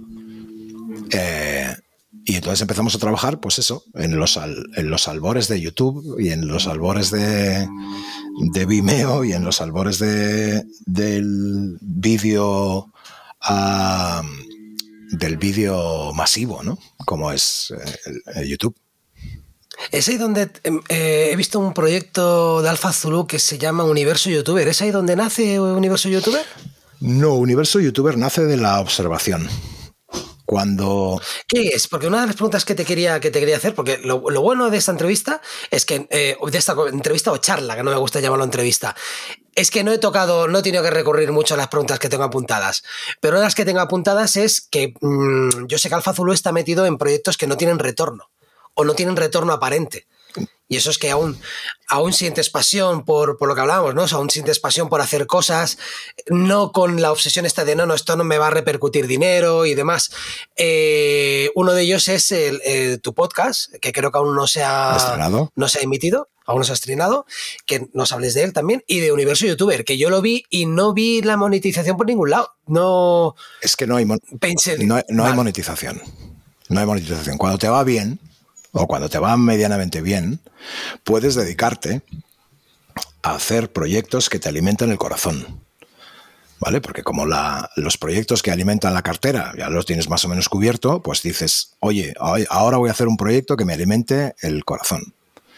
Y entonces por eso nace Universo YouTuber, nace de la observación y de ver por qué narices los eh, jóvenes dejan de consumir televisión y empiezan a consumir vídeo eh, online. Eh, ¿Y, cómo lo investigamos? Pues entrevistando a la gente que más o menos teníamos al alcance y estaba petándolo en ese momento o, casi petándolo en ese momento. Y entonces hablamos con Jaime Altozano, por ejemplo, que entonces no era, era ya importante, ¿eh? pero no era el Jaime Altozano que es ahora. eh, o con o con bueno pues con unos cuantos eh, creadores que nos molaba lo que hacían y queríamos ver lo que hacían, cómo lo hacían y por qué el hábito de consumo estaba cambiando. Y eso digamos que es un proyecto sociológico muy bonito que nos, que nos molaba hacer y que lo hicimos. Cuando ah, eh, ah, pues hace un, mes o dos eh, se me ocurre un proyecto que se llama Obra Maestra, pues es otro proyecto, que es el podcast que, mencionabas, es otro proyecto que alimenta el corazón y, y, no la cartera. Y básicamente, ya lo veréis ya lo oiréis cuando se estrene, pero básicamente es ver el arte con otros ojos. Eh, nos hemos eh, juntado con la Casa de Carlota, que es un estudio de diseño que entre sus creativos tienen a chavales con eh, neurodiversidad, que es... Con superpoderes, me gustó mucho cómo, cómo lo decían, que con cada uno tiene un superpoder. uno dibuja con chapas, otro con puntos. Es la bomba, es la bomba. O sea, tienen el superpoder de no tener convenciones sociales. ¿Sabes? Tiene el superpoder de ver eh, el arte sin estar influenciado por la moda. O sin etiquetas. O sin etiquetas. sin decirse. Y entonces ah, hablo con ellos, el proyecto les gusta ah, y nos ponemos en marcha. Y es un proyecto que en cada programa hablamos de dos obras de arte de dos eh, cuadros, eh, dos esculturas o dos obras, eh, artes plásticas, y hablamos de ellas sin mencionar palabras prohibidas, que son normalmente el autor, el, nombre de la obra, o pues si en el, nombre de la obra o hay algo que es súper, súper evidente en un cuadro, pues lo muteamos para que, no, para que el espectador no lo oiga y juegue con nosotros. De tal forma que viendo cómo ven estas personas con neurodiversidad esa obra tienen que adivinar de qué obra estamos hablando. Entonces hemos comentado obras de Picasso, obras de Dalí, obras de un montón de gente, de Frida Kahlo, de e incluso clásicos, ¿no? Hemos comentado a, um, Caravaggio, y la visión que tiene esta gente de esas obras es maravillosa pero no te puedes hacer una idea maravillosa. Ellos ven cosas que tú y yo y el 90% del, público no ve, porque lo ven con otros ojos. Y además, tú tengo la suerte o tuvimos la suerte de hablar con Sara Ruballo, que es otra eh, grandísima youtuber eh, y grandísima influencer. Que Tiene el canal de La Gata Verde. La Gata Verde, exacto. Sí. Y, y, es una historiadora del arte que hace, eh, bueno, que explica arte en su canal. Y entonces hablé con ella y, el proyecto le moló y Sara se embarcó en esta aventura eh, dándonos la visión convencional de las obras que, eh, de las que hablamos mm, poco convencionalmente. Vale, para el que no lo sepa, eh, Sara, que, es todo lo contrario a lo que uno puede llegar a pensar eh, que es una historiadora del arte, una, persona, mm, un historiador. Es una persona con el pelo verde o con el pelo de color, creo que rosa, no, rosa lo tenía. Rosa. Estoy seguro que lo ha tenido verde en algún momento de, su vida. Entonces es un, un, youtuber, una youtuber hablando de arte, que controla un huevo de arte, que ha sacado varios libros, pero que lo acerca el arte a la gente más, más joven. Con lo cual creo que es la presentadora o la copresentadora, porque lo presentas tú, eh, la copresentadora mm, idónea para este, para este podcast. Mira, fue como una alineación planetaria, ¿sabes? Es decir, oye, eh, voy a tirar un, Voy a escribir un mail a, esos mails que normalmente se llaman info arroba y que no responde nadie. Voy a tirar un mail a ver. Ah, no, perdona, no, no, con Sara fue por Twitter. Por Twitter. Le mandé un Ahí, puede, ahí tienes una pequeña posibilidad de que sí que conteste. Le mandé un DM y le dije, oye Sara, necesito el, el, correo de tu repre para, para, una historia que estoy montando y tal y tal Pascual. Y me lo mandó y hablé con su repre. Eh, la repre me dijo, hostia, esto se lo tienes que contar tú. Ah, y que hicimos una, una, llamada, se lo conté en una videollamada como estamos haciendo ahora y, eh, y, y inmediatamente dijo que sí. Inmediatamente dijo que sí, porque era perfecta para esto teniendo en cuenta que ella, en su línea divulgativa y de compromiso con el arte y con la sociedad, eh, da unas clases de historia del arte en un centro de mayores de su barrio. Y entonces, claro, esto es una, un paso más en la integración de esas eh, personas con neurodiversidad que, tenemos en nuestro país. Y entonces fue perfecto. Bueno, espero que se, que se estrene pronto, porque ya has, terminado la temporada, pero aún no se ha estrenado. No, se estrena en breve. Estamos decidiendo cuál es el mejor momento para estrenarlo. Será antes del verano, eso sí, eh, pero todavía no, lo tengo 100% mm, claro. Yo os aviso. Sé que hay un vídeo muy bonito eh, de promoción. Hay un que... ahora mismo hay unos brutos muy bonitos de, promoción. Muy bonitos. Porque, porque todavía, está, todavía no está montado. Vale, vale. Lo estará y que va a quedar muy chulo. ¿eh? Sabemos que el 50% del trabajo está muy bien hecho. Seguramente el otro 50% también. El 33%, perdona. ¿El 33%? Eh, explícame eso. ¿Sabes lo que pasa? Dime. Que la socialización o democratización de los medios de producción lleva emparejada una pérdida de calidad. Eh, estamos hartos, tú lo sabes, de ver vídeos grabados con el móvil con el móvil además a tres metros del muñeco y sin micrófono. Con, unos audios terroríficos y tal. Y yo. Y, lo peor de todo es que la gente se ha acostumbrado. Se, ha acostumbrado, se ha acostumbrado. Y yo he visto grandes proyectos de, productoras eh, conocidas que venden, venden que las bondades de rodar con un móvil, pero claro, oye, es que el sonido es igual de importante que la, imagen. Por eso digo el 33%, porque 33% es la captación, 33% es cómo lo montes, cómo cuentes la historia, pero 33% también es el sonido. Vale, pero como yo también me encargué un poco del sonido, ¿eh? porque lo grabé también pues y grabé el audio. Entonces tienes un 66%. Vale, pues hemos hablado Morse, por si alguien no lo ha entendido, es que yo he grabado los brutos de la promo del, podcast. Exacto. Em, y luego también, dentro de los grandes éxitos que tiene Alfa Zulu, es que eh, sois la primera web que ha traducido la web al chiquitistán. Explícame esto. Pues eh, nosotros como casi toda España somos...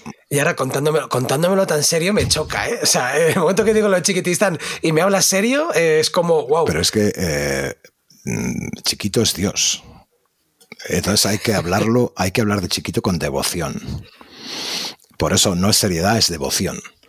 Eh, somos ultra fans de Chiquito de la Calzada y cuando ah, murió, ah, se nos ocurrió la idea de traducir la web al chiquitistani. Vale, fue en la época. Sí, fue posterior a su muerte y como homenaje, un año después o así, eh, decidimos eh, em, hacerle un homenaje traduciendo la web al chiquitistaní. Y ahí está, cuando entras en el menú, pues tienes la versión castellano, la versión inglés y la versión chiquitistaní. Genial, mi mujer lo flipa, ¿eh? mi mujer es francesa y lo flipa. O sea, hay, cosas que, aún no acaba de entender, que es chiquito, porque ella llegó ya posterior a la, muerte de, chiquito, y muchachada Nui. Entonces, cuando ya ve gente que habla con cosas de muchachado, de chiquito, eh, ya no, no acaba de entender. Sobre todo no entiende la figura de, de, chiquito. Y los latinos que estén escuchando el podcast probablemente tampoco sepan muy bien quién es chiquito. Buscarlo en internet porque es uno, si no el más grande cómico de, España y humilde. Eh, eh, es otro caso como Emilio Aragón, una persona en la que aún no he conocido a nadie que, haya, que hable mal de él. Chiquito, Chiquito era un, un humorista único. Un humorista único. Hacía un humor que, que te podía gustar más o menos, pero que creó una forma de hacer humor como en su día lo hizo Eugenio, por ejemplo, o, eh, o, Gila, que hicieron, hicieron eh, un humor distinto a lo que se estaba haciendo. Y eso es creatividad.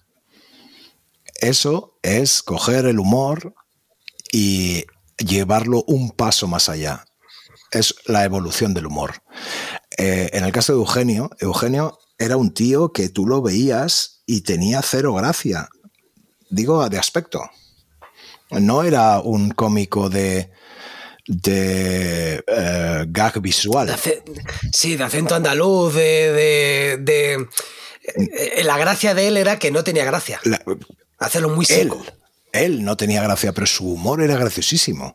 Y entonces el choque, el choque era muy cómico. Y eso solo lo hizo Eugenio. Solo lo hizo Eugenio. Porque sí, hemos tenido otros humoristas, otros imitadores, otros cómicos, otros.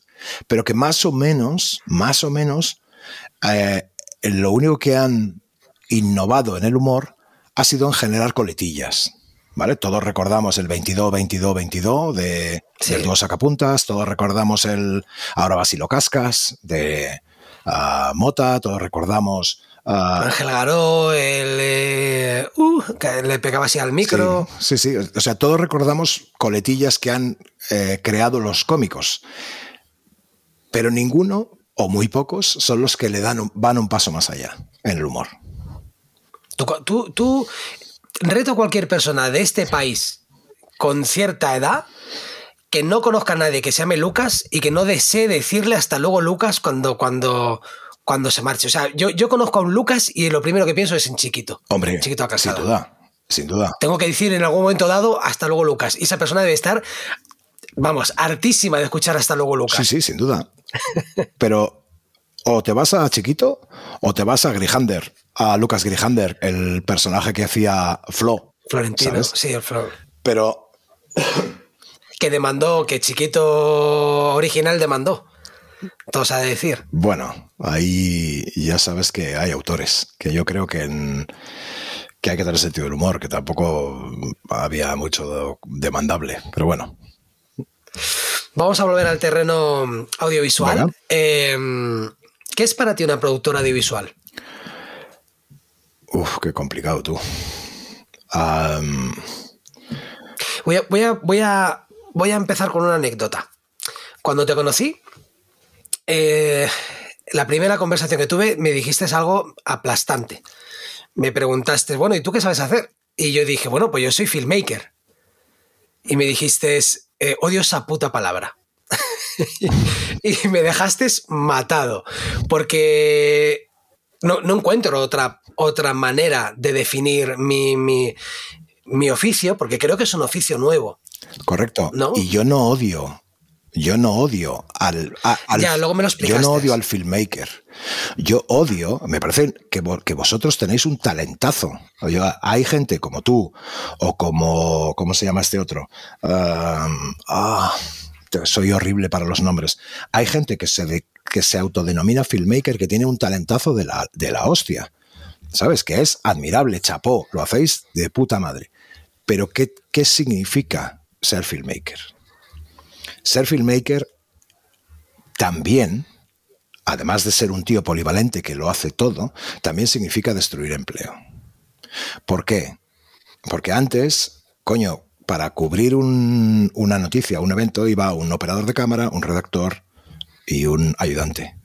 ¿Vale? Vale que ahora todo pesa menos, porque todo es mejor y todo pesa menos. Y, es- y entre comillas es todo más barato y también es verdad que el cliente te obliga a evolucionar de esa manera, como tú, por ejemplo, te has, co- me has comentado antes. Ahora, yo no puedo decirle a un cliente, voy yo, pero el sonido tiene que venir un sonidista. pero porque lo hemos hecho mal. Lo hemos hecho, todos, todos lo hemos hecho mal, ¿sabes? Todos lo hemos hecho mal. Sí, ahí estoy contigo. Eh, todos hemos querido contar historias al precio que fuera. Y en ese, en ese tránsito hemos dejado mucha gente fuera. Entonces yo creo que contamos historias, igual que en el cine, y contamos historias en la televisión, contamos historias en Internet, pero también para, para hacer industria. ¿Sabes? Y si, y si destruimos empleo no hacemos industria. Eh, repito, con todos mis respetos, ¿eh? pero conceptualmente lo que antes hacían tres, si ahora, si ahora lo hace uno, oye, espérate que me voy a quitar esto, porque parezco... No, parece que estás escribiendo con el iPad, ya está. Estoy, no, estoy con la tablet, con la, con la Wacom, que eh, lo que antes hacían tres, ahora lo hace uno, pues hemos perdido a dos personas que también tenían ilusión por contar historias y, y que las hemos dejado atrás. Entonces, ya lo hablamos en su día. Yo creo que estamos aquí para que el, eh, un producto lo haga la gente que es necesaria. Si tú estás al foco, al cuadro, al, al lo que sea, es probable que no estés al sonido. Y si el sonido es el 33%, mm, pues tendrás eh, un vídeo que no sea perfecto. Algo te fallará. Claro. Que, puede no fallar nada, ¿eh? puede no fallar nada, ¿sabes? Y que todo salga perfecto. Pues cero problema. Pero si falla, es porque hemos tratado de asumir algo que es incompatible. ¿Sabes? Por eso siempre va un tío de sonido con, en mis producciones.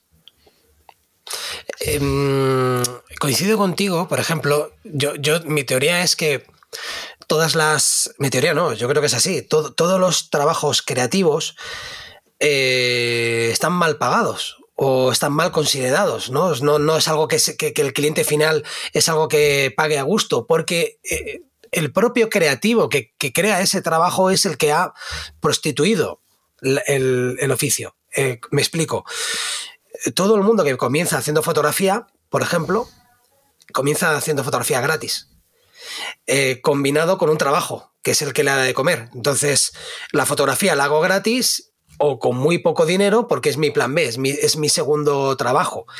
Y luego ve mal cuando un día se profesionaliza y por lo que antes regalaba o cobraba muy poco, ahora quiero un sueldo digno. Y tú mismo te has encargado de prostituirlo, porque ahora ahora no eres tú, pero es que hay otro que está en tu misma situación hace cinco años que está ofreciendo tus servicios por poco dinero. Con lo cual creo que es un pez que se muerde la cola, sobre todo los trabajos creativos. Por los trabajos creativos, yo te puedo asegurar, yo hubo momentos en mi vida donde yo casi habría pagado por hacer, por hacer una boda. O sea, porque tenía tantas ganas de hacer cosas que el día que me dieron 300 eh, euros de mierda por, por, por, hacer una boda, una matada increíble de boda, que además le dediqué horas y horas, eh, me daba la sensación de que me están regalando el dinero. Bueno, esto nos pasa a todos en, eh, los que estamos enamorados de esta profesión, ¿eh? Sabes, muchas veces hacemos trabajos que son tan bonitos que, que los, los hubieras hecho gratis incluso te sientes mal, ¿no? diciendo, hostia, es que ahora tengo, ahora tengo que pasar la, factura, ¿no?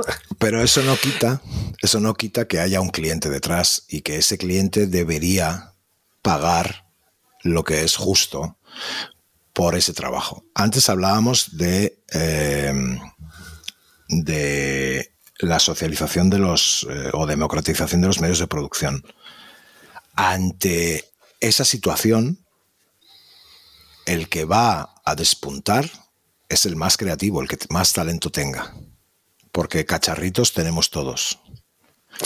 Y en ese momento, en ese momento es donde se va al nivel eh, online, no al nivel gran publicidad, pero sí al nivel online, es donde se va a ver la diferencia en, quién es más creativo, en quién hace cosas más bonitas, más eh, ah, tiernas, más divertidas, más, ¿sabes? O sea, ¿cuántos eh, cómicos hay?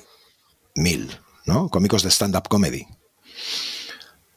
Pues ahora mismo los que más triunfan es los que están haciendo mejores vídeos para YouTube o para TikTok, ¿sabes? Que el que tiene más fama. Y ahora, antes la fama te la daba la televisión o te la daba la, oportunidad de alguien, y ahora tienes que ser tú con tus propios medios, intentar destacar de esta vorágine. Exacto. Mm, voracine. Eh, de, eh. Eh, y ahora es un poco, pues eso, la fama te la tienes que buscar tú. Pues es un poco como la época de la música, ¿no? En los músicos, antes de grabar con un sello discográfico, normalmente ya tenían que tener fans. ¿Cómo conseguían los fans? A base de picar piedra conciertos gratis por toda, por toda España. Y cuando ya una discográfica empieza a escuchar, coño, hay un grupo de rock por ahí que lo están petando, que tienen demanda y es el momento de ficharles. Correcto. Luego ya te metías en, un, en una trampa mortal, que era la, disco, que era la discográfica, ¿sabes? Pero, pero sí, era la única forma de hacerlo. Antes, llevar una maqueta en cassette a una radio y que te la pusieran era como la bomba. ¿Sabes? Eh, por no, decir, por no decir que no te abrían la puerta de la radio, o sea que era súper complicado. Complicadísimo. Complicadísimo. Ahora, raro es la banda que no tiene un, un Spotify. ¿Sabes? ¿Vale? Sí. Que no es una radio, que no tienes garantizada la audiencia, ¿vale? Pero es que tienes una audiencia potencial de cientos de millones de personas. Solo tienes que recordarles mm, qué es lo que tienen que poner en el buscador. Correcto, correcto. Eso, ya, eso, recordárselo ya es trabajo tuyo. Exacto. O del algoritmo. Vuelvo a retomar la pregunta. ¿Qué tiene que tener para ti? eh, ¿Qué requisitos, requisitos mínimo es una productora? Em, es que depende, depende de qué tipo de productora estemos hablando, ¿vale? Porque hay una diferencia abismal a una productora fundada hace 10 años a una productora como la tuya que lleva tanto tiempo. Hay una diferencia abismal. Y hay, Yo no sé si tú esto lo notas. Sí, sí. Porque tú buscarás por internet y dirás, mira, la página web de una productora. Y miras si es un chaval joven y solo ves un chaval. O, o dos o tres. Pero Sí, y normalmente pone, hay muchas productoras que ponen dos o tres y realmente es uno, pero pongo a dos o tres colegas míos para que parezca que somos una productora de verdad. Eh, pero por eso te digo que depende, depende de qué tipo de productora estemos hablando. Por ejemplo, no es lo mismo Jazz Music, que trabaja para televisión, es multinacional y tiene grandes formatos internacionales, Mega TV. Ambos hacen televisión, ambos hacen programas, ¿vale? Pero el esfuerzo que hacen unos y otros es muy distinto para conseguir vender esos, esos formatos. Si eres una gran productora de publicidad, como Blur, mm, ¿dónde, está, ¿dónde tienes que reforzarte? En los realizadores. No tanto en tener gente como de producción, que también, pero tu éxito viene con los realizadores. Ahora ya no se lleva como antes las, eh, los realizadores en plantilla, los realizadores de una productora, porque no hay tanto trabajo y entonces muchos eh, eh, realizadores de publicidad no pueden estar en exclusiva con una productora, pero, pero estás ahí en su, en su portfolio de realizadores. Entonces, cuantos mejores realizadores tengas, mejor. Eh, una productora que trabaje solo para Internet, pues no necesita tener ahí un portfolio de realizadores. ¿Sabes? Con tener gente que sea competente y que tenga talento y que sepa contar historias es suficiente. Hay. eh, yo conozco productoras de tres chavales que acaban de salir de, del SCAC que es, se han juntado una que tiene un perfil de producción con otro que tiene un perfil de realización y cámara y con otra que tiene un perfil de montadora y grafista. Y son una productora y hace cosas chulas, ¿sabes? Pero su mm, mercado, su orientación, pues es eso, corporativo, eh, bajo presupuesto, bodas, eh, digamos, formatos chiquititos. Claro, ellos no dirán eh, que son una productora low cost. El low cost es el precio al que, al que, al que manejan. Eh, porque las grandes marcas está claro que no van a esas, a esas, a esas productoras. Eh, Alfa Zulu, por ejemplo, no está especializada en algo en concreto. ¿Verdad? Eso es bueno y es malo, ¿eh? Eso es bueno y es malo. Nosotros somos muy polivalentes. Venimos del mundo de la televisión, pero hemos hecho mucha publicidad. Y entonces intentamos mezclar ambos mundos en, un nuevo mundo que es el, el que piden los tiempos. Que es eh, antes tú eras un cliente que contratabas una agencia, la agencia hacía la creatividad y buscaba una productora para llevar esa creatividad a imágenes. Pues igual que las agencias están incorporando departamentos de producción in-house, las productoras estamos incorporando, eh, aunque ya lo teníamos, eh, creatividad in-house. ¿Sabes? Y así volvemos a lo de antes, compensamos. Eh, nosotros lo que intentamos ahora es hacer buenos productos con buenos creativos directamente al cliente. ¿Sabes? ¿Por qué? Porque las agencias están incorporando gente de producción, operadores, editores eh, en, sus, en sus plantillas. Entonces cada vez nos necesitan menos. Pues oye, vayamos a los, vayamos a los clientes. vayamos directamente al cliente, que es básicamente lo que hace cualquier productora, ¿eh? ir directamente al cliente. Porque tú, mm, si vas a una agencia, te van a decir, no, es que ya tenemos departamento aquí. Bueno, pues ¿qué haces? Irte a un cliente. Y ese cliente puede ser mm, Sonia y Paco, que se van a casar, o puede ser una eh, panadería del barrio, o puede ser eh, una gran, gran empresa farmacéutica. Si tienes el contacto, y entonces nosotros, ya te digo, hemos, hemos eh, vamos incorporando talento creativo para generar ideas mejores, mm, guiones mejores, taglines mejores, ese tipo de cosas. Cada vez que hablas de productoras, nunca te mencionas ni nunca te comparas. Nunca me menciono. ¿A qué te refieres? No, no, te estás, no te estás mencionando, ¿no? Hablas de. Hablas, por ejemplo, de eh, tal productora o. Mm, eh, no, no, te comparas, no dices, por ejemplo, nosotros estamos en. Porque yo, yo el concepto que tengo de Alfa Azul es que es una productora eh, grande, no grande tal vez en, volumen de trabajadores, porque ese es un. El, el, que ahora sois, me parece, me lo comentaste, creo que sois tres trabajadores, ¿verdad? ¿En nómina? Digamos que estables somos siete. Contratados tres. Vale. Eh, pero yo considero Alfa Zulu una gran productora. Y para mí, gran productora es una productora que tiene, primero, que tiene trabajo y que tiene buen trabajo. O sea, que tiene, no tiene, no trabaja para, que también es totalmente loable, ¿eh? pero Paco y Pepe, que tú has dicho, que creo que has dicho Paco y Pepe. Eh, no trabaja para Paco y Pepe o no trabaja para la panadería de, del barrio, que tampoco, vuelvo a repetir, no pasa nada, pero tú trabajas para, o vosotros trabajáis para marcas grandes y, tenéis el bagaje de haber hecho eh, trabajos para marcas grandes. Para mí eso es una productora grande. Pero ten en cuenta que todo es relativo. Para mí, ahora que lo mencionabas, eh, la productora de esas tres personas que trabaja para la panadería mm, de su barrio es una productora low cost. Pero es que yo soy una productora low cost para eh, Mega TV y Mega, y Mega TV es una productora low cost para el Terrat y el Terrat es una productora low cost para Media Pro somos un universo, sí, somos un universo y dentro del universo es como, como la analogía esta de Men in Black, ¿no? De, eh, somos un universo dentro de la canica de, un universo de alguien que está jugando. Correcto. Vale, vale, vale. Entonces, eh, somos una productora grande. Somos una, no somos una productora grande en cuanto a facturación, eh, proyección y ese tipo de cosas, pero sí somos una factura grande en cuanto a ideas, ¿sabes? Tenemos muy buenas ideas, ideas muy divertidas.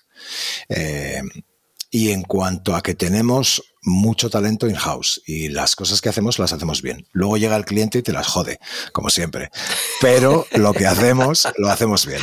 Vaya, eso pasa a todos los niveles, ¿no? Lo de, lo de que venga el cliente y te venga con su idea de... No, yo sé que tú llevas 25 años en televisión o 30 años en televisión, pero vas a hacer lo que yo te digo, que creo que es mejor. Vosotros sois los expertos, es una frase que nos dicen mucho. Vosotros sois los expertos, pero lo hacemos así. Y si sale mal, luego es como, no sé, tú eras el experto. Ah, ah, ah. ¿Por qué me dejaste hacerlo? ¿no? Como diciendo, si era tan mala idea, ¿por qué me dejaste hacerlo?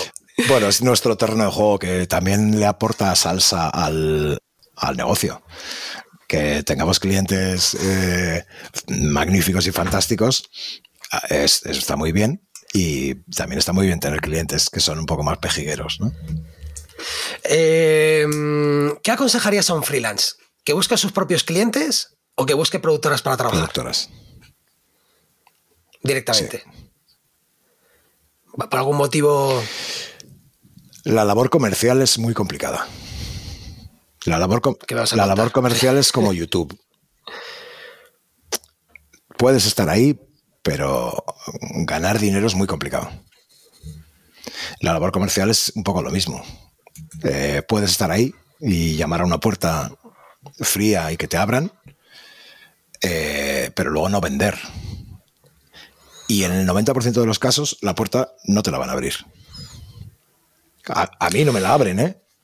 ¿Sabes? No ah, pues, pues, pues, te imaginas, el, el, freelance también lo tiene complicado. ¿Cuántos currículums recibes tú a la semana. No demasiados. Hostia, pues yo, yo, recibo y ni siquiera soy productora.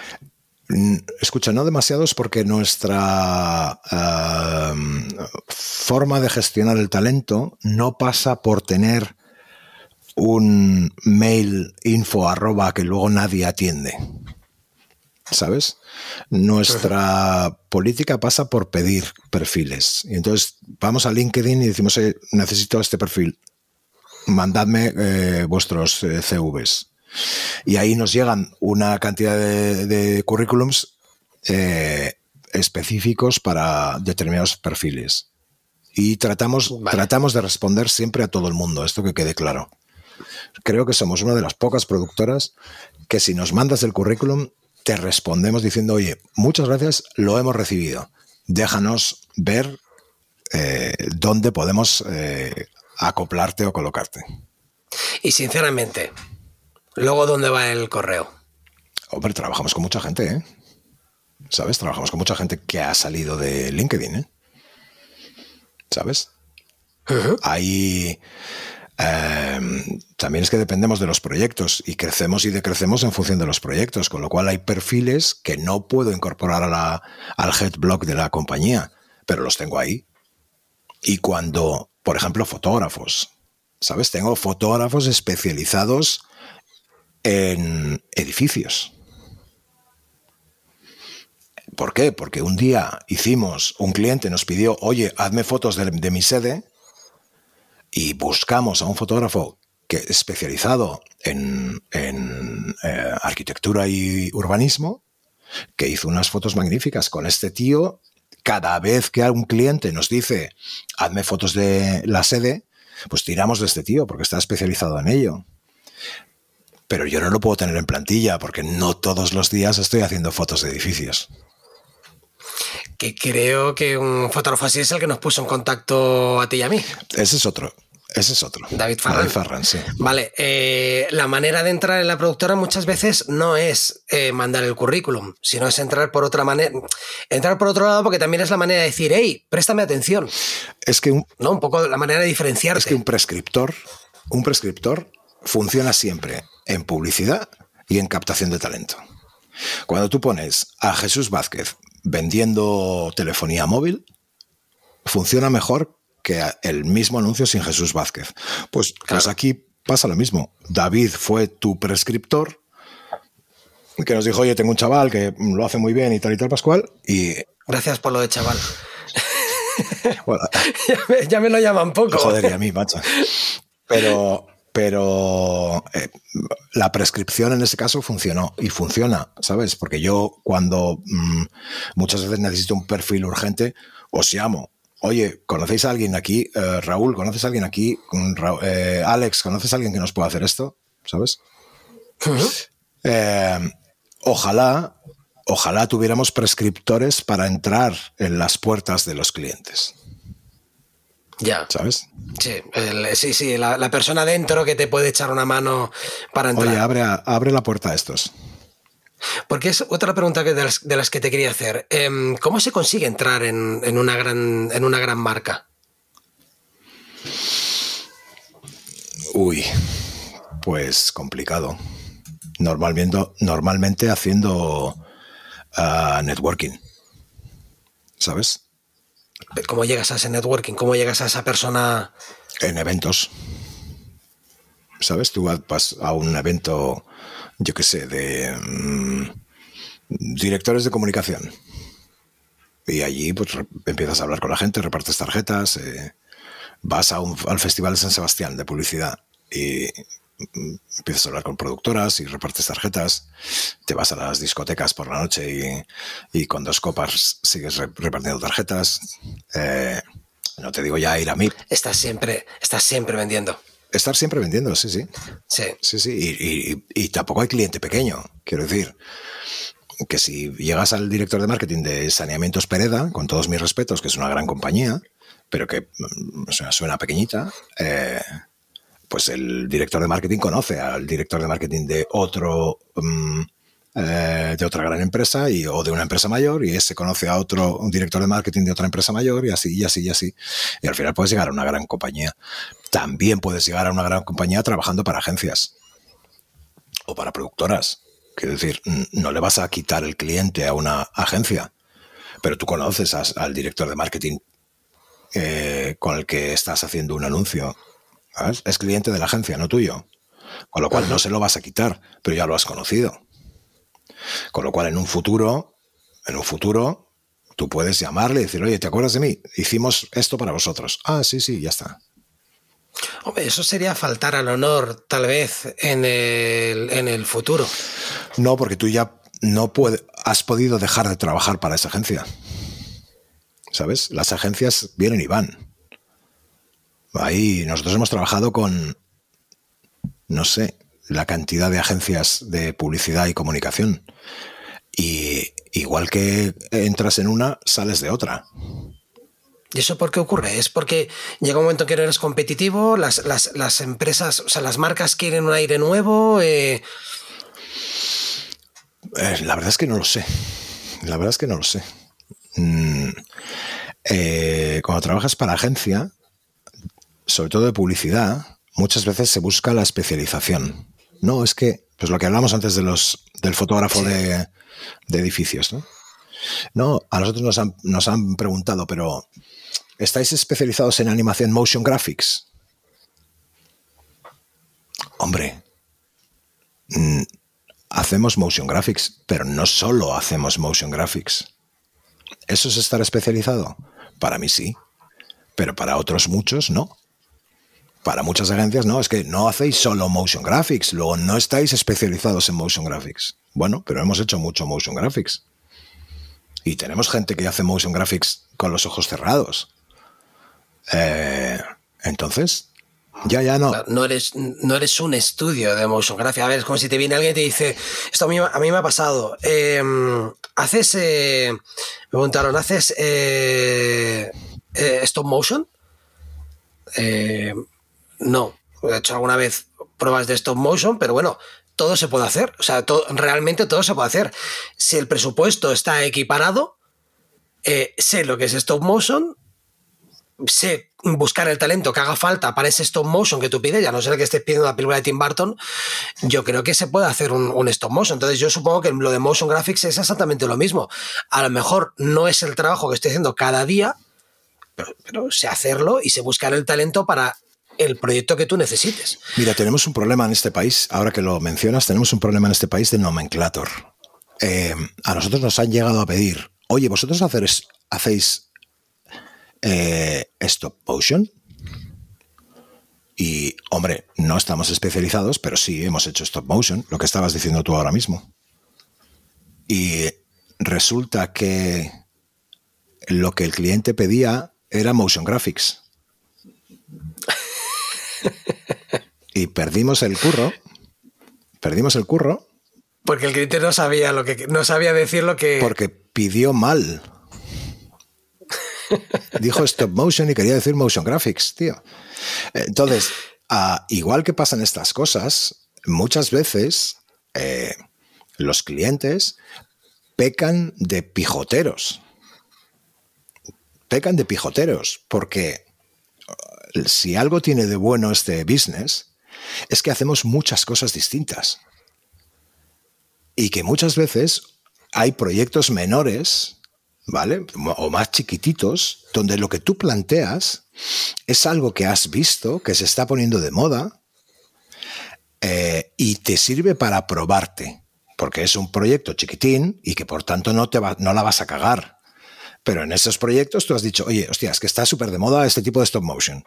¿Vale? Pues, hostia, tengo aquí este proyecto, oye, ¿por qué no hacemos un, esto en stop motion? Y como es un proyecto chiquitín y al cliente le mola, te dice, venga, adelante, y te haces un stop motion y vas aprendiendo. Y el siguiente, y el siguiente, y el siguiente. Y poco a poco, poco a poco, en cuatro o cinco proyectos stop motion, eh, puedes hacer cosas muy chulas. Pero es que entre un proyecto y otro has hecho otras 20 cosas que no son stop motion. ¿Sabes? ¿Sabes hacer stop motion? Sí. Pero te has puesto muy pijotero y prefieres a un estudio que haga stop motion, stop motion, stop motion. A ver, si luego lo que tú necesitas es un motion graphics, ¿sabes? O, que te vas a ir a uno de nicho y te van a cobrar lo que tú no. Lo que tú, lo, lo- vamos, lo, mm, lo que tú no tienes te lo van a querer cobrar, porque tú vete a un estudio de stop motion a hacer un anuncio de stop motion.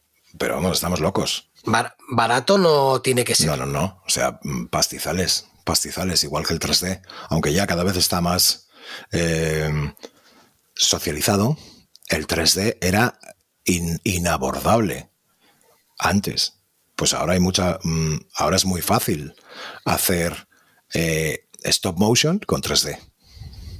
¿Sabes? Igual que la película de los Simpson, ¿sabes? Que se, la Sí. animación tradicional, es decir, 2D, se hizo en, hardware, en software 3D, pues aquí hay. eh, es muy fácil hacer con eh, software 3D stop motion.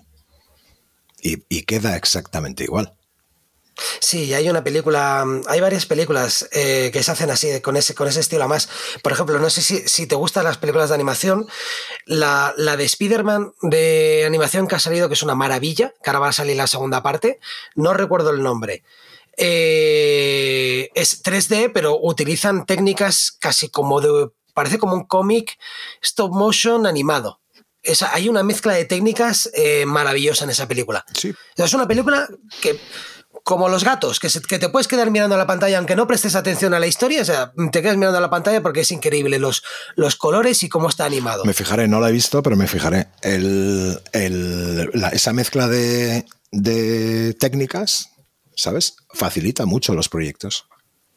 Yo, seguramente la película de Los Simpson fue más barata porque se hizo mezclando animación convencional con animación en 3D. Ujú.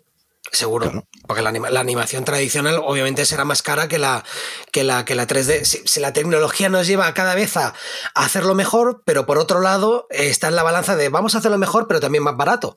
Si no, mira el CGI. No, no, eso está claro. Lo bueno que tenía Los Simpson es que trabajaba con, o por lo menos eso cuenta la leyenda, trabajaba con una nave de animadores en Asia eh, que les permitía sacar un episodio por semana. ¿Sabes? En vez de hacerlo Cuentan la leyenda. Cuenta la leyenda que en vez de hacerlo en Estados Unidos, mandaban los stories y había ahí una nave de animadores en Asia que, eh, bueno, pues se, se organizaban cada uno en su secuencia, ya tenían todos el, el arte de cada personaje y, y lo, y se animaba allí. Luego se, se postproducía aquí.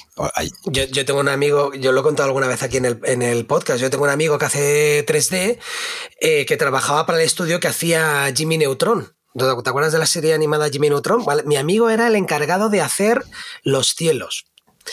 Eh, no es que fuera el encargado, él estaba en un pequeño equipo de- encargado de los cielos y Jimmy Neutron no se hacía en España, pero este estudio hacía creo que las, las partículas naturales, los escenarios. Entonces tú diseñas esto y una vez que lo tienes diseñado, a producir episodios, porque tienes el entorno, el entorno virtual creado. claro. Pero, pero, Y tienes mil cielos, mil nubes. Pero es que de toda la vida había un layout artist que era el que se encargaba de eso. Ahora, a el lay- antes el layout art- artist hacía el layout para el plano general, el layout para el- el- este tiro de cámara, el layout para este tiro de cámara. Sí. Ahora tú haces el layout y, y mueves la cámara 3D y ya lo tienes. Sí, sí, como una cámara 3D. Exacto. Entonces, em, ¿tú crees que, por ejemplo, el paso natural de un filmmaker es montar una productora? ¿O trabajar una productora? ¿O Yo no lo haría. Yo, yo no lo haría porque es todo un follón eh, tremendo. Yo busco, si quieres montar productora, busca a alguien que tenga un perfil más organizado. Porque los perfiles creativos somos malísimos eh, con la parte administrativa. Entonces, búscate a alguien y montalo con él. Si eres un filmmaker, búscate a alguien que tenga ese perfil y, y monta la productora con él. Pero tú, creativo, digo a tu audiencia, dedícate a la creatividad y hacer cosas cada vez más chulas, cada vez más divertidas y cada vez más eh, mejor iluminadas, con más personal y con eh, el, objetivo de generar una industria. Es que es, muy diferente cuando tú entras a un. Cuando tú abordas un proyecto y hay un equipo detrás que cada uno se especializa en algo, el resultado final, o sea, dista mucho del, del, del- de cuando vas tú solo con la cámara. em, eso, a, Juan Palomo, ¿no? Eh, realmente visualmente la calidad es brutal y se nota. El problema es que muchos clientes o no lo notan, o lo que hablamos antes, nuestro, nuestro ojo creo que se ha acostumbrado mucho a, al tipo de contenido de YouTube. Yo creo que YouTube también nos ha dado. Yo creo que es como todo en la vida. Parece que cada, cada cosa que nos dan nos, nos restan algo, ¿no? Entonces, YouTube ha, ha permitido que ya el sonido no hace falta a lo mejor ser tan, tan importante, la iluminación a lo mejor tampoco es tan importante, es más importante la cantidad que la, que la, que la calidad, los vídeos cada vez tienen que ser más cortos porque ya nuestra retentiva, vemos tantos vídeos que nuestra retentiva es muchísimo más... más mm, limitada, sí. Más limitada, entonces eh, creo que es eso, estamos en constante evolución y cuando te doy algo te quito algo. Y así Y luego llega la tecnología y, te lo corrige. Quiero decir, el sonido no es tan importante eh, el sonido sale mal y llega la tecnología e inventa una neural engine que te limpia el audio y te deja el audio perfecto. Pero ¿por qué hemos llegado ahí? Porque en, el, en, ese viaje hemos perdido la figura del técnico de sonido. ¿Sabes? Sí. Y entonces eh, el software, eh, los, los coders tienen que inventarse un, una IA que te limpia el sonido. Coño, pues no inventes la IA, pon un técnico, ¿sabes? Está muy bien ¿eh? tener la IA, que hay cosas que, lo hacen, que lo hacen maravillosamente bien. Y salva el culo, sí, salva el culo de muchas ocasiones. Joder, tanto. Y, lo que hablabas antes, o sea, con las eh, herramientas de corrección de color, yo los primeros Da Vincis que vi, o los primeros jaleos que vi en, en el año no sé, no recuerdo, 98, 99 o algo así, eh, eran salas de 100 millones de pelas. ¿Sabes? Eran salas de 100 millones de pelas para corregir color. Que había que talonar, en, o sea, telecinar, porque se rodaba en cine, digitalizar, corregir el color y luego em, eh, hacer el volver a, volver a pasar a, para, salas de para salas de cine volver a pasar a analógico. Exacto, a tres luces. Y entonces ya cogí, conseguías la misma o hacías fotogramas de esas de esas eh, de esas eh, correcciones de color. Pues eran salas de 100 millones de pelas, entonces no te podías meter ahí. ¿Sabes? No te podías meter ahí. Ah, ahora aunque ruedes mal, con mala luz, con tal, te metes en un DaVinci que es gratis y haces unas cosas muy chulas, joder. Sí. La tecnología vuelve a suplir la destrucción de empleo. Vale, entonces parece que estamos condenados a estar constantemente en eterna en eterna evolución. Bueno, no, no, quedarnos dormidos en ningún momento y estar siempre formándonos. que para eso es importantísimo que sea una pasión. Creativamente y tecnológicamente. Por eso volvemos un poco a lo de antes de, saber un poco de todo. Que, tú hmm. decías, yo sé un poco de todo. Em, y un mucho de un par de cosas. ¿Sabes? Eh, pero prefiero saber un poco de todo para no quedarme atrás. Yo no, estoy, yo no soy la generación YouTube. Yo tengo 55 palos. Y sin embargo, veo mucho YouTube. ¿Por qué? Porque igual que uno que va a festivales de cine y ve otras películas, coge referencias, uno que va a un festival de publicidad, ve otras, otros anuncios y coge referencias que luego puedes aplicar aquí, yo veo mucho YouTube porque hay cosas de gente con mucho talento que creo que se pueden extrapolar a los mensajes que las marcas quieren transmitir yo tengo muchos clientes en agencia y en, y en cliente que me dicen, oye, ¿qué podríamos hacer para? Si yo tengo referencias de cosas que están... Mira, te pongo un ejemplo. Hace mil años, pero mil, se empezó a poner de moda en YouTube una cosa que se llamaba Draw My Life. No sé si lo recuerdas. Sí, eh, los, de estos de eh, dibujar tu vida de a los, a los cinco años eh, tenía un perro y me sale una mano dibujada. Estos los youtubers cogieron la moda de hacer contar su vida dibujándolo a mano en una tableta o en un, en un Photoshop y contaban su vida. Y empezó a hacer run run. Empezó a hacer run run. La cosa se veía y había cosas que molaban, ¿sabes? Entonces, nosotros cogimos ese run run y, y fuimos a nuestros clientes. Oye, ¿qué te parece si hacemos esto? Que está empezando a sonar. Hablo de año 2000, no sé, 2000 poco, ¿eh? Al, princip- al principio de, del- de la historia, ¿no? De YouTube. De YouTube. Eh, y me decían, mi marca con dibujitos, tú estás loco. Ocho años después o diez años después, tenemos mogollón de clientes que nos dicen, oye, ¿podríamos hacer un vídeo con dibujitos? Y diré, Se me ha ocurrido, se me ha ocurrido. pero si hace ocho años o diez años ya te lo ofrecí. Claro. Entonces es muy importante, muy importante formarte, ver cosas, ver referencias. Está claro que, que YouTube nos está cambiando la manera de lo que hablábamos antes. Nos está cambiando la manera de ver las, de, de las, de ver las cosas, de consumir el contenido, porque yo creo que ya consumimos tanto contenido en YouTube. Yo veo televisión, no. Yo veo películas y YouTube. Y YouTube para mí es ver el contenido que yo quiero ver cuando yo elijo verlo y qué contenido ver especializado en.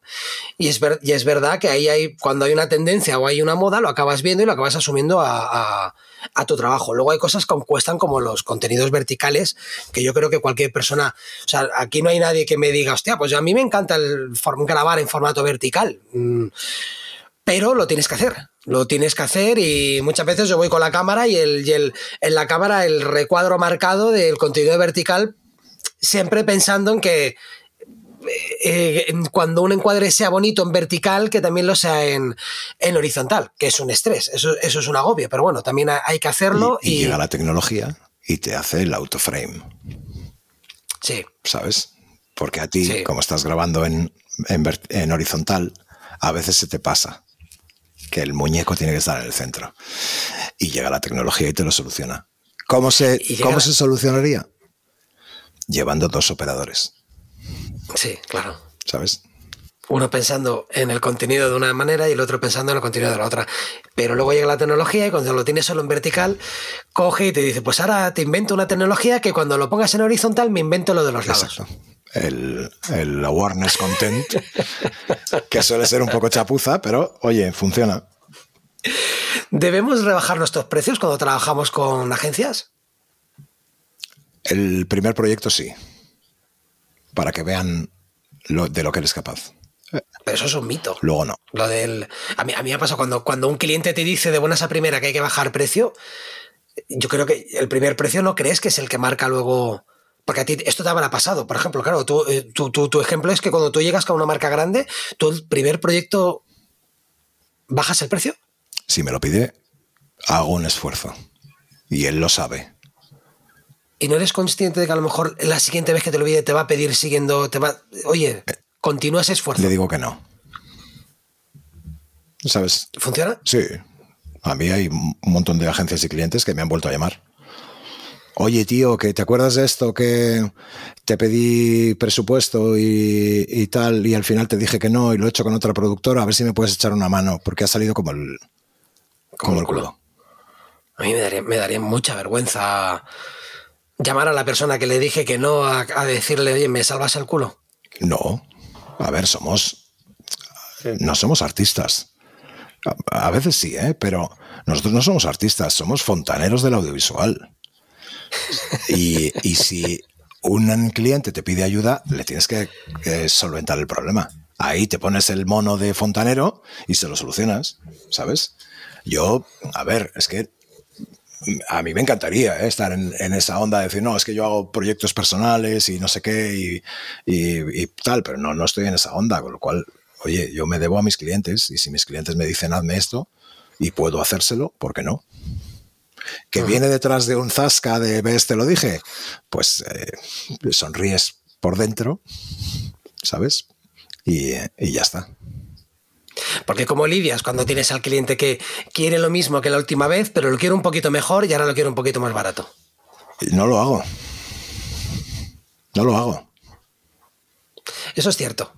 Es cierto porque yo he estado contigo en, en rodajes y de hecho podríamos y, tú has dicho, no, es que si el cliente ha pagado esto, esto es lo que, lo que tiene que tener. Y a veces, este es el problema que nosotros teníamos a veces. Eh, lo que hablábamos antes, cuando es algo creativo, dices, tienes que poner en, en, esa balanza la parte que el cliente ha pagado y la parte que tú podrías llegar a hacer, porque tú siempre puedes llegar a hacer más, a costa de invertir más dinero en máquinas, más dinero en cosas para que las cosas queden mejor. Pero llega un momento que lo que tú, lo que tú has comentado, el cliente ha pagado hasta aquí, vamos a hacer todo lo que podamos hacer, pero hasta aquí. Hasta donde ha pagado. Esta es la línea.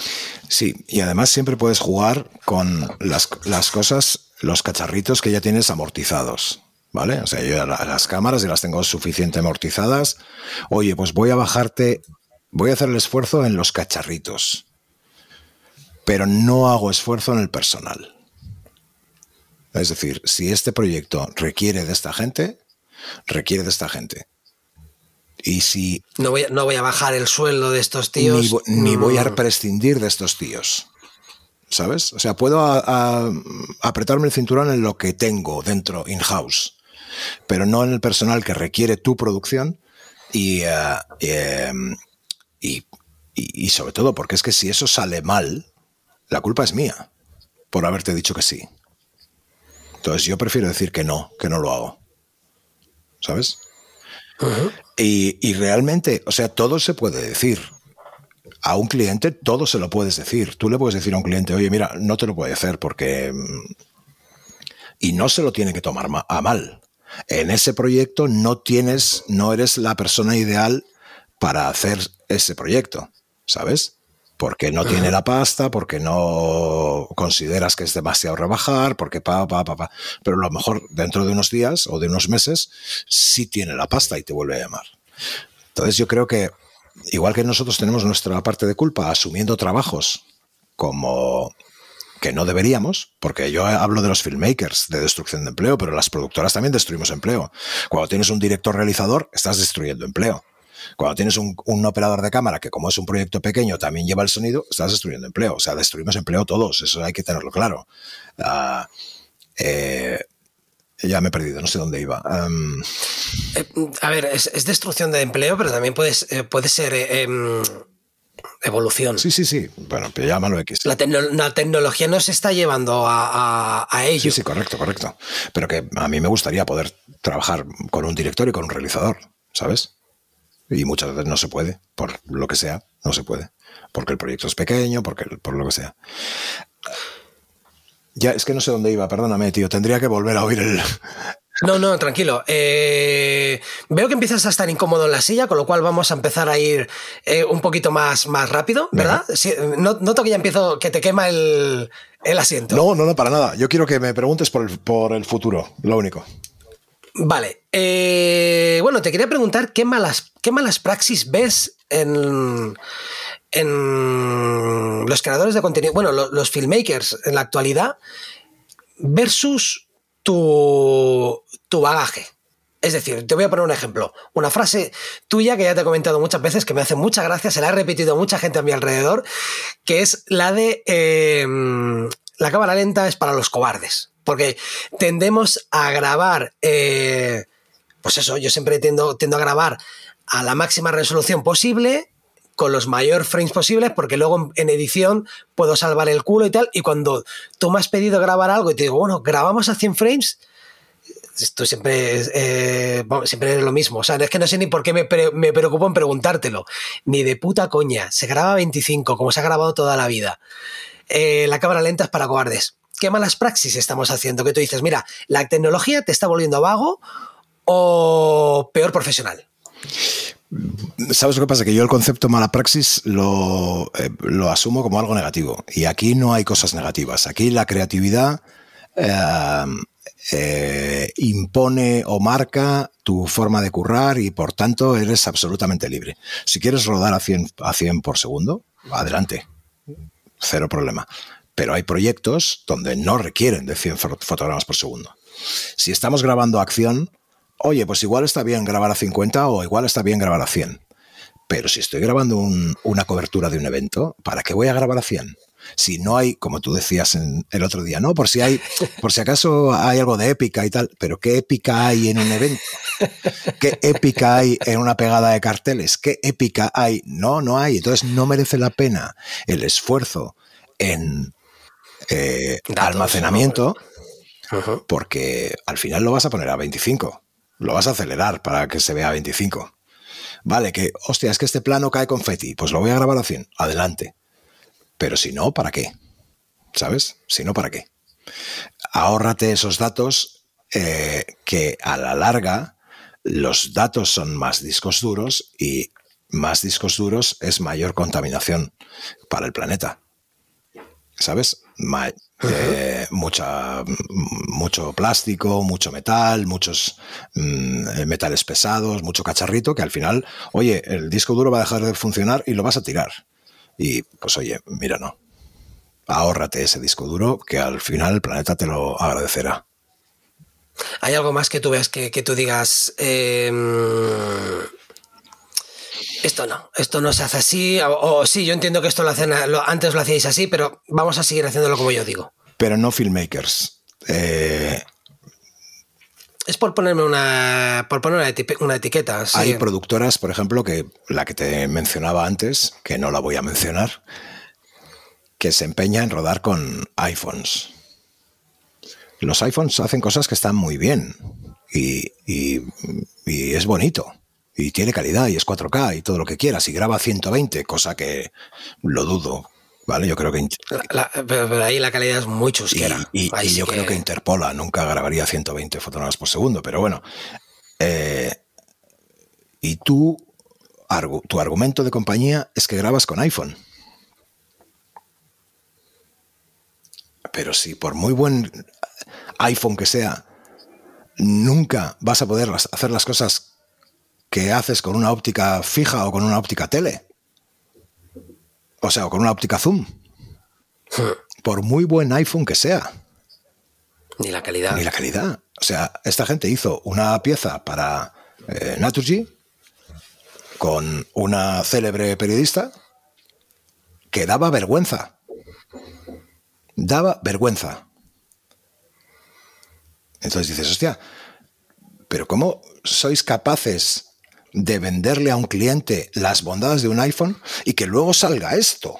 Porque si saliese un pedazo de tal, pero es que salió una cosa que daba vergüenza. En cuanto a estándares de calidad de, de, eh, vídeo y audio, sobre todo de audio. Claro, el, audio estaría el audio no estaría cogido del iPhone, ¿no? Pues no tengo ni idea. Probablemente había. Porque entonces, entonces sí, ya, vamos, ya sería de, jugado de guardia. Probablemente había un, un grabador externo. Pero claro, si tú, uno de tus planos con el iPhone es un gran plano general, otro está a la derecha para el corto y otro está a la izquierda para el corto del entrevistado, como lo tienes en plano general, la percha está altísima. ¿Entiendes? Ya. Y entonces, claro, ¿qué cojones de audio quieres tener si tu plano es un plano general con mucho aire por arriba? Y lo quieres hacer todo a la vez. ¿Sabes? Hmm. No, coño, grábate el plano general y luego grábate los cortos, pero no obligues a la percha a estar a tomar por saco porque tu audio va a ser horrible o ten la percha, que yo a veces lo, he usado, ten la percha, pero aseguras el plano luego grabando un plano sin percha y metes una mascarita por ahí y ocultas la percha, que también... Es que no se puede. Esto lo he hecho. No se puede. Con el iPhone eso no se puede hacer. Hombre, claro, pero no, lo tienes que hacer después. No, no, era broma, era broma, era broma. Eh, no, no, es que son de esas malas praxis que también se dice, no, no, luego en edición. Pues yo, he quitado focos que se ven, que se tienen que ver, porque estás grabando con una vidriera detrás y si quieres al señor iluminado, mm, tiene que ir un foco. claro. Y si se ve el foco, eh, pues bueno, pues luego, ¿cómo lo salvaré? Ahora apago el foco, grabo unas escenas con el, con el, con el mismo plano sin foco y luego ya me pelearé en casa, que a veces ha sido una mala idea, porque de un proyecto sencillo te comes un marronaco de la hostia. Pero si todos lo hemos hecho, todos hemos grabado un clean plate para borrar algo o todos hemos hecho una doble exposición. O sea, yo he grabado contra una ventana haciendo doble exposición. Me, grabo el, diafragma al tío y luego me, grabo otro plano con el diafragma al fondo y, los combino y ya está, ¿sabes? Haces un HDR, sí. Eh, y a correr.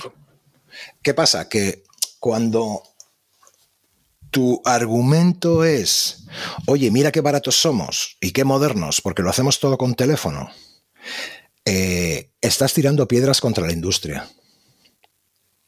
Estás tirando piedras contra la casa de todos los que nos dedicamos a contar historias. ¿Sabes? Y que no te extrañe que la siguiente vez, cuando vayas a pedirle curro a ese, a ese cliente, ese cliente te va a decir, no, no, ahora he contratado a mi cuñado, que tiene el mismo iPhone que el tuyo. Pues eh, probablemente. Probablemente. O probablemente no, ¿eh?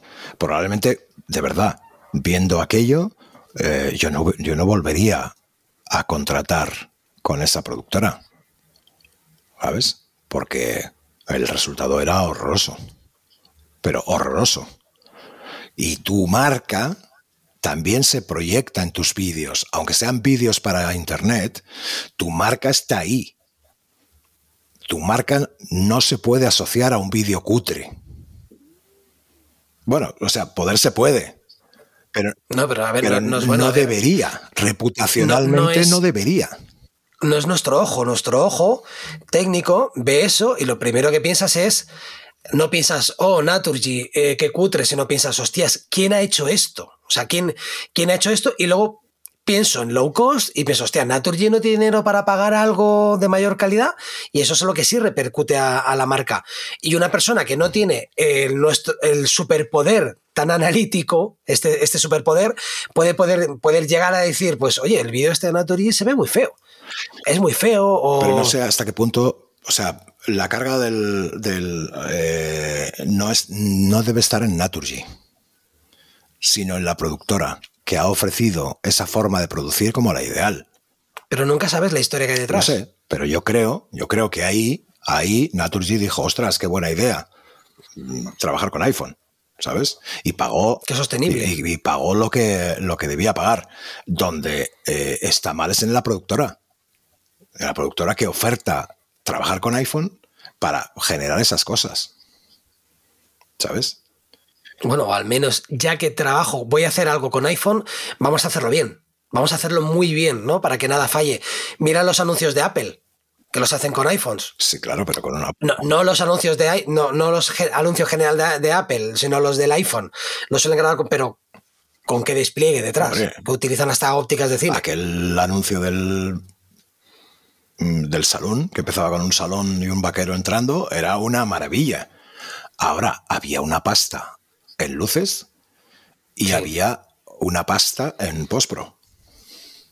¿Sabes? Pero una pasta. Claro, y tú mentir no mientes, es grabado con un iPhone. Igual que las, las, lonas. Las lonas de Aragón con eh, mm, Rambla Cataluña, que estuvieron mucho tiempo puestas, con esta foto ha sido tomada con un iPhone, una foto de gran formato, con una calidad brutal, Tú no estás mintiendo, la foto ha sido tomada con iPhone. Ahora, para mí, había postproducción detrás. Porque si no, una foto de iPhone ampliada a mm, formato, formato lona no da.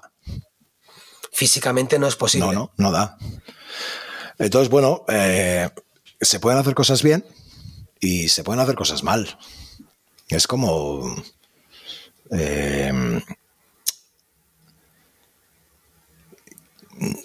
que yo creo que muchas veces, muchas veces eh, nos columpiamos, hablando de las, de las cosas que hacen mal los filmmakers, ¿no?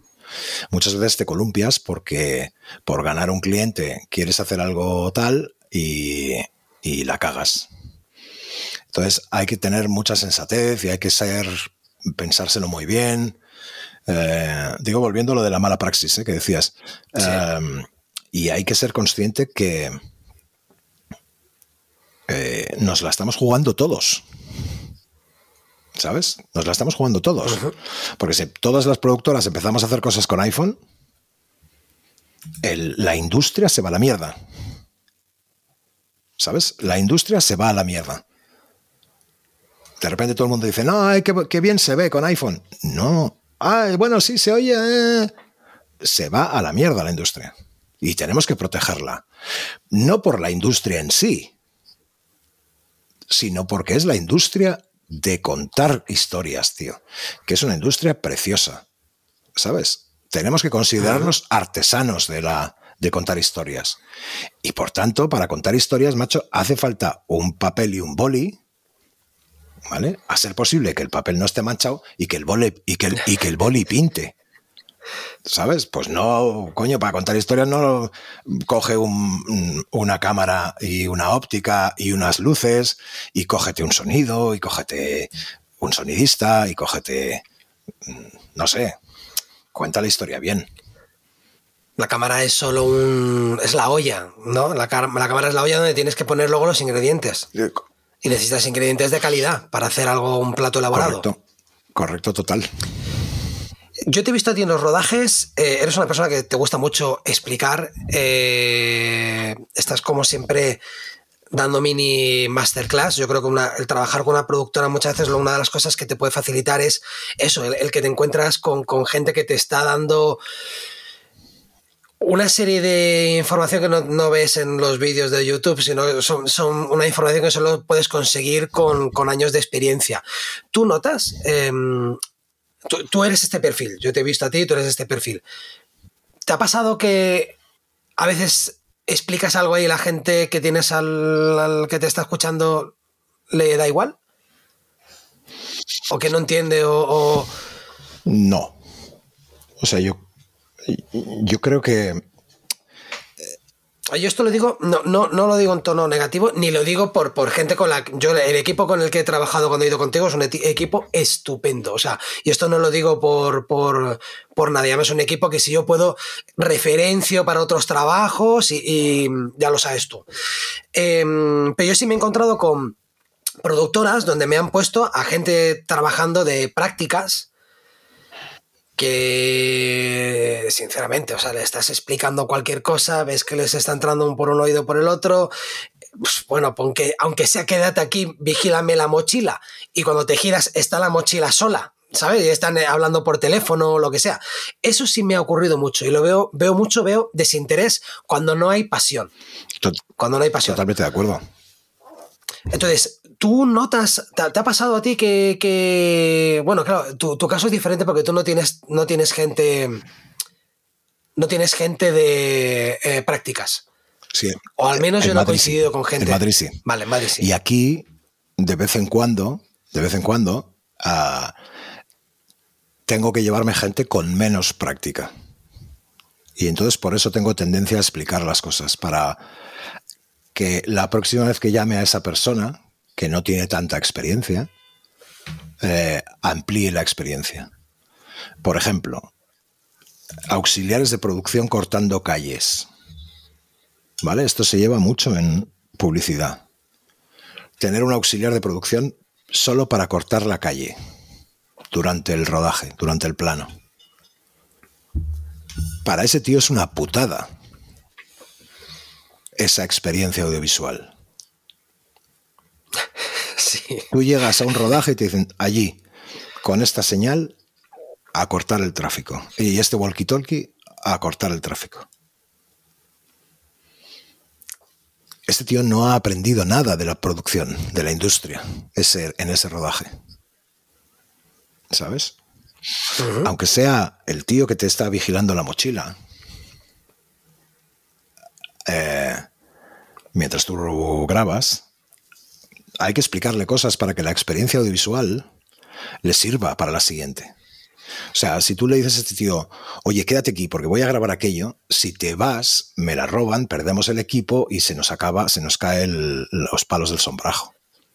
Ese tío se queda porque lo entiende, ¿vale? Y ya entiende que cuando él sea tú, va a tener a alguien que le tiene que vigilar la mochila cuando ruede allí. Eso es eh, transmitir, transmitir información que es súper valiosa. En este caso, información profesional. Yo quiero que la gente a la que vuelvo a llamar vaya asimilando todo eso para no tener que volver a repetirlo. Y entonces por eso es muy importante la selección de talento. ver gente que sea, como tú bien dices, que esté enamorada de esto o que sea un apasionado de esto. Pero claro, o sea, que tu primer curro sea cortando una calle es, es una putada. También te digo que si yo eh, mm, selecciono a alguien y le digo, oye, vigílame la mochila, es porque más trabajo no he podido sacarle porque no, he visto que haya tenido más, más intención de, mucho más. ¿eh? Entonces te voy, a, te voy a dar lo más sencillo que te podría dar. Quédate aquí sentado, que veo que te quieres quedar sentado y te quedas al lado de la mochila. No, no. Pero si luego, si, eso tampoco lo sabes hacer. Lo he entendido, y al final... lo he entendido perfectamente, lo entiendo, lo entiendo. ¿Sabes? A mí también me ha pasado, ¿eh? Oye, no, mm, ah, yo qué sé, dale a este botón cuando yo te, cuando yo te avise, ¿no? Y, ahora, y ahora. Y avisarle.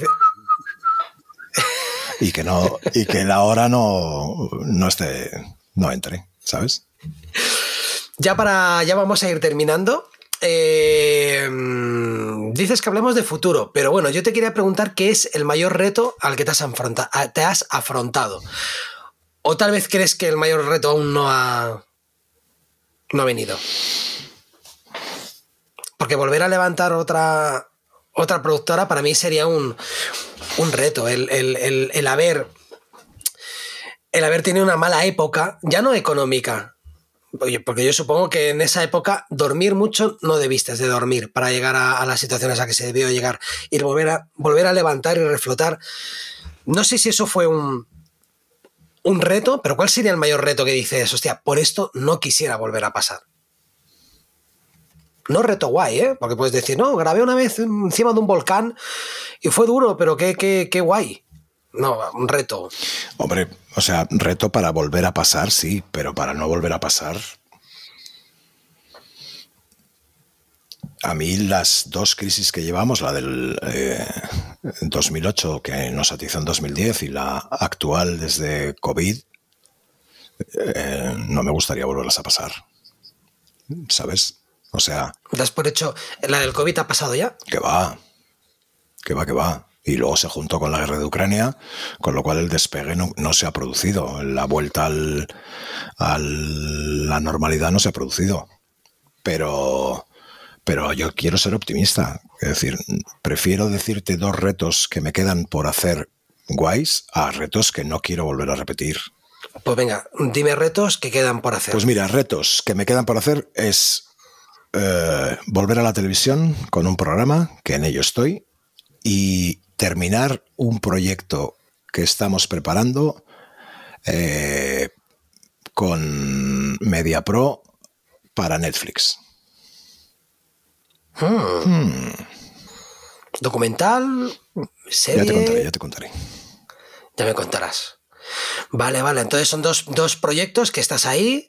Porque una de las cosas que te quería preguntar. Una vez que tú ya pasas de televisión a otro tipo de proyectos, ¿no vuelves a mirar la televisión?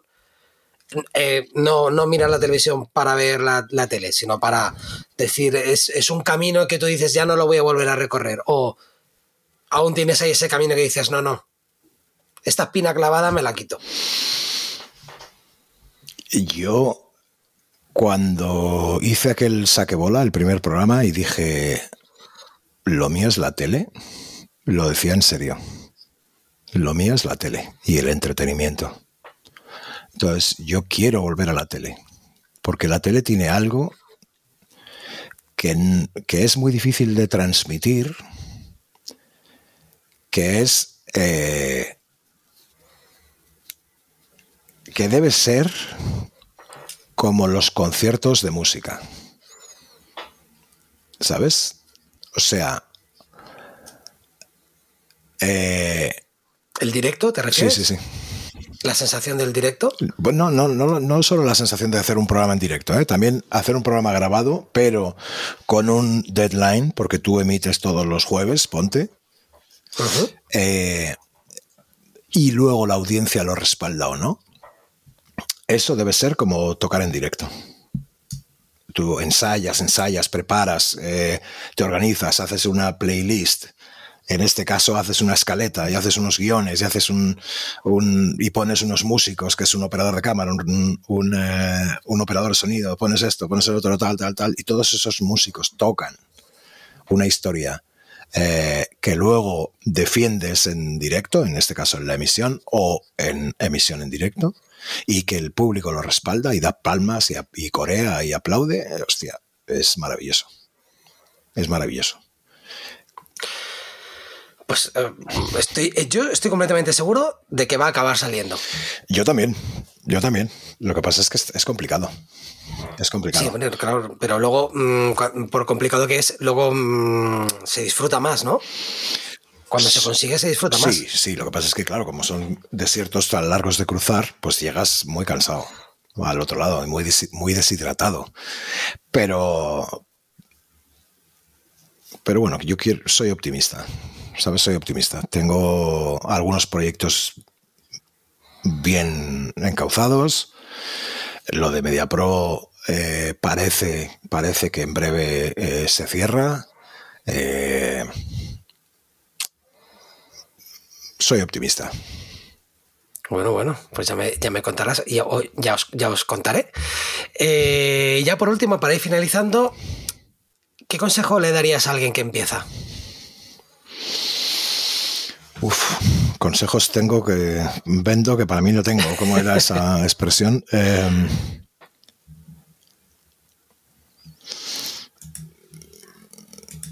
pues te voy a dar un consejo que me dio mi mentor, José María Fraguas, que es la idea de tu proyecto tiene que caber en una caja de cerillas. Porque eso querrá decir que es un... Eh, es una muy buena idea y está muy bien explicada y por tanto es muy fácil venderla. Si tú tienes un proyecto que es complejísimo y que la sinopsis, el desarrollo son vengafolios y vengafolios, va a ser complicado que lo vendas. Sin embargo, si es una idea así de chiquitita, que cabe en una caja de cerillas, es muy fácil venderla. Y es más como tener un buen speech, ¿no? Sí. Es que sea una idea pequeñita, no quiere decir que sea mala, simplemente quiere decir que está muy extractada, que es muy poderosa, ¿sabes? Entonces, si lo que, si lo que vas a vender o a crear cabe en una caja de cerillas, a por ello. Si requiere de mucho esfuerzo, mirás como los guiones de cine. Un mal guion requiere de mucho artificio, ¿vale? Un mal guion, yo qué sé, mm, es que no sabría decirte peli, pero pero lo ves, ¿no? Pelis.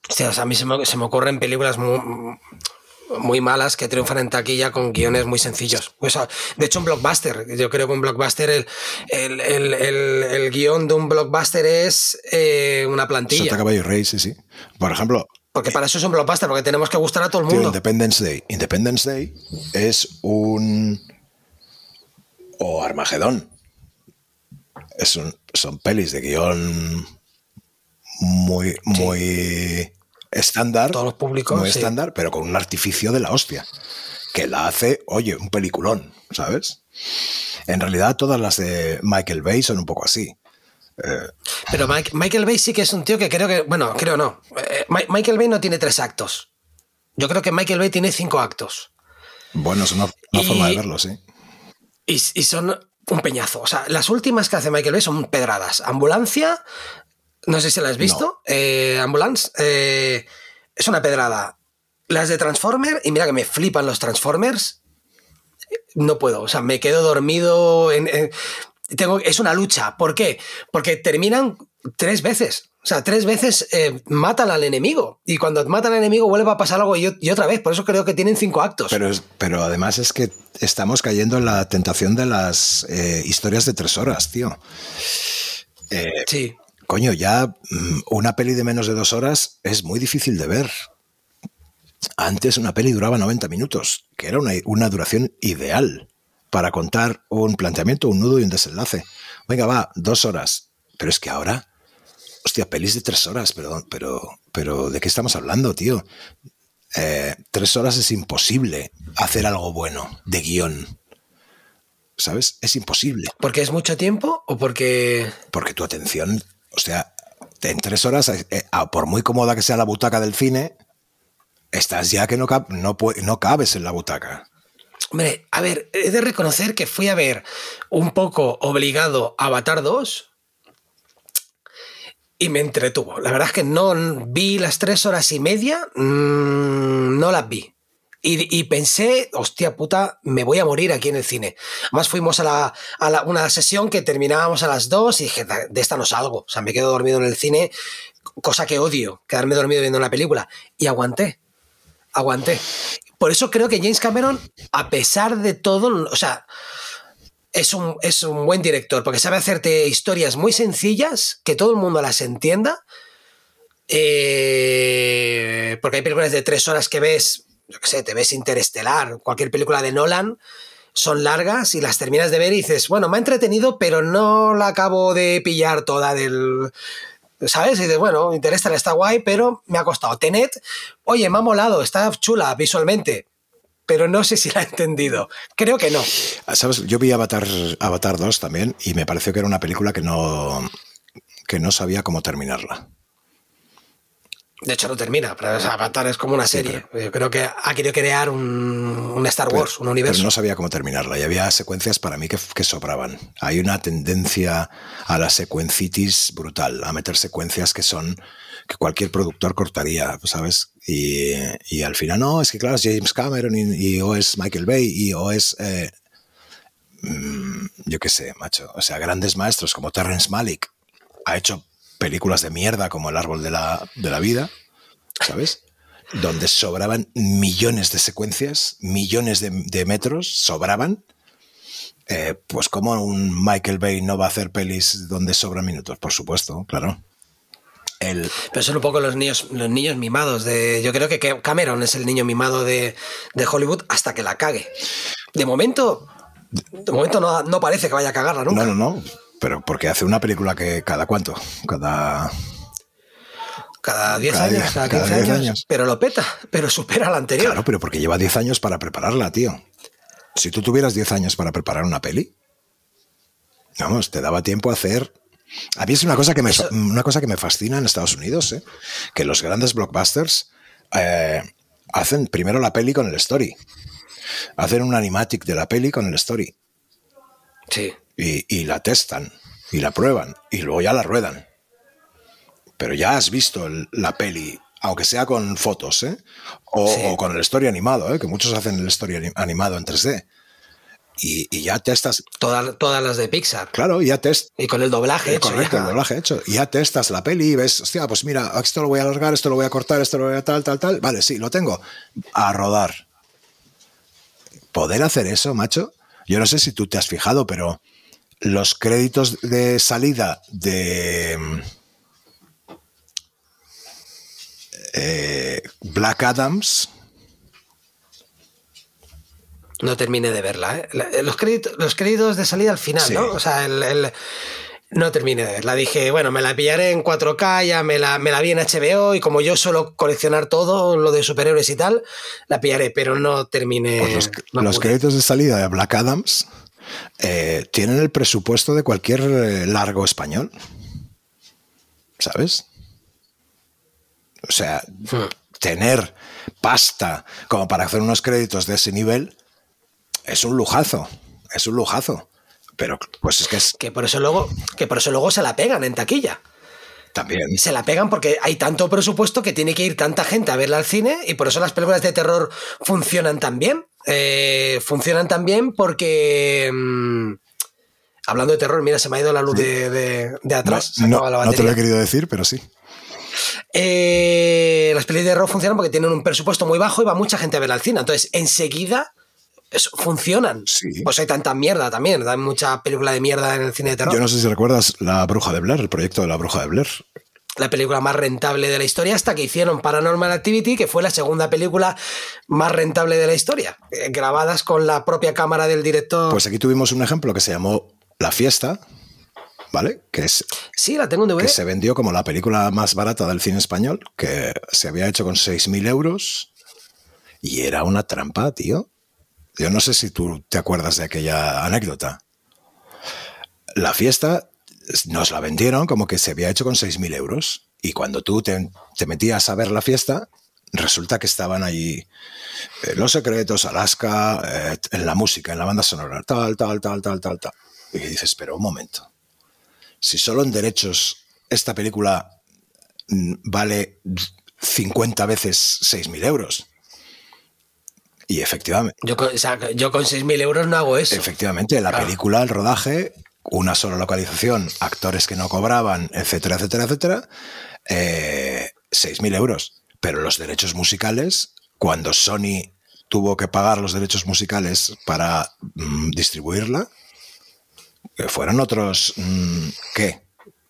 600 ¿60.000 euros más? ¿O 100.000 euros más? Entonces, tío, no, no engañemos. No, ha Ya. costado 66.000 euros, no 6.000. O 106, no 6 no 6.000. Es una buena manera de venderlo. Aunque para mí no sé si sería una buena, una buena manera de decir la película más barata del cine. Entonces piensas, eh, será aburrida. Ya, lo que pasa es que en ese caso mm, sonaba también a la, a la película que había amortizado mejor. ¿Sabes? Porque te, poniendo Sí. solo 6.000 euros de coste, amortizas enseguida. Incluso ganas dinero enseguida. Bueno, claro, eso es una manera de ver. A mí me atraen este, la- las películas que son técnicamente tienen algo que me atraen, que no sé, como que me digan una película grabada toda con una GoPro. Eh, eso me atrae, porque me atrae todo el cine que me pueda eh, inspirar a ser eh, mejor profesional. Porque dices, si, esta si estas, estas personas pueden sacar y tirar adelante un proyecto tan grande con solo esto, yo que tengo eso, y un poco más, podrías, podría hacer algo más espectacular. Todo esto a mí me, me- me- me- igual, que, igual que a ti, o sea, me atrae. Pero ejemplo, hay una película que no sé si has visto, se llama La Cueva, No, no lo he visto. una película ro- rodada con una cámara, una Canon 5D. Igual, es una película claustrofóbica que ocurre todo adentro de una cueva de, unos, de unas personas que se meten en una cueva y se pierden. La película es muy chula, es muy chula. Y luego ves que es una película muy bajo coste, que la rodó el- el- el propio director, que los actores estaban acojonados porque era una eh, rodada en una cueva donde el director había hecho espeleología durante meses para la película y claro, estás dentro y estás acojonado. Lo que no te cuentan es que esa no es la versión. La versión que tú ves no es la versión que se estrenó en, San Sebastián hasta que lo compró la productora. La compró la productora, no les gusta el final, hay que, hay que hacer algunos reedits, hay que, hay que grabar algunas escenas nuevas que no nos acaban de molar y vamos a darle otro toque a la película. Entonces, cogen toda la película, la retocan, pero se quedan con el núcleo final que va muy bien para venderla. Rodada, fin de semana, los actores estaban cagados de miedo, etc, etc. Pero bueno, ese es el marketing. Yo creo, sí, ese es el marketing y esa es la magia también, ¿eh? Que es, eh, que es, eh, que es muy complicado levantar un, una peli, ¿eh, tío? O sea, levantar una peli es un acto, un largo, es un acto de valentía absoluta en este país. Y si tienes que hacer lo que sea para venderla, tienes que hacer lo que sea para venderla. No, y además un milagro, Sí, casi un milagro, porque mientras levantas eso y mientras haces eso, ¿de qué vives? Por ejemplo. ¿Sabes? Por ejemplo, yo a mí me, yo estoy contigo en que me gustan mucho los cacharritos y la gente que hace cosas diferentes en el cine o en, en televisión o en publicidad. Eh, pero luego, claro, te surge la duda: eh, ¿sería yo capaz de hacer lo que ha hecho este tío, aún teniendo esa GoPro? O, o sea, yo he hecho anuncios de 300.000 euros, ¿eh? Y con mogollón de equipo, mogollón de medios, tal. Pero ¿sería yo capaz de hacer eh, Avatar? Pero es que necesitarías el dinero no, no, no. de digo, hacer- para hacer Avatar. teniendo el dinero. ¿Sabes? Teniendo el dinero. Ya. Pues ¿Sería capaz de hacer Avatar? Como el. eh, bueno, Avatar no es el ejemplo, pero ¿sería yo capaz de hacer. mm, Aliens?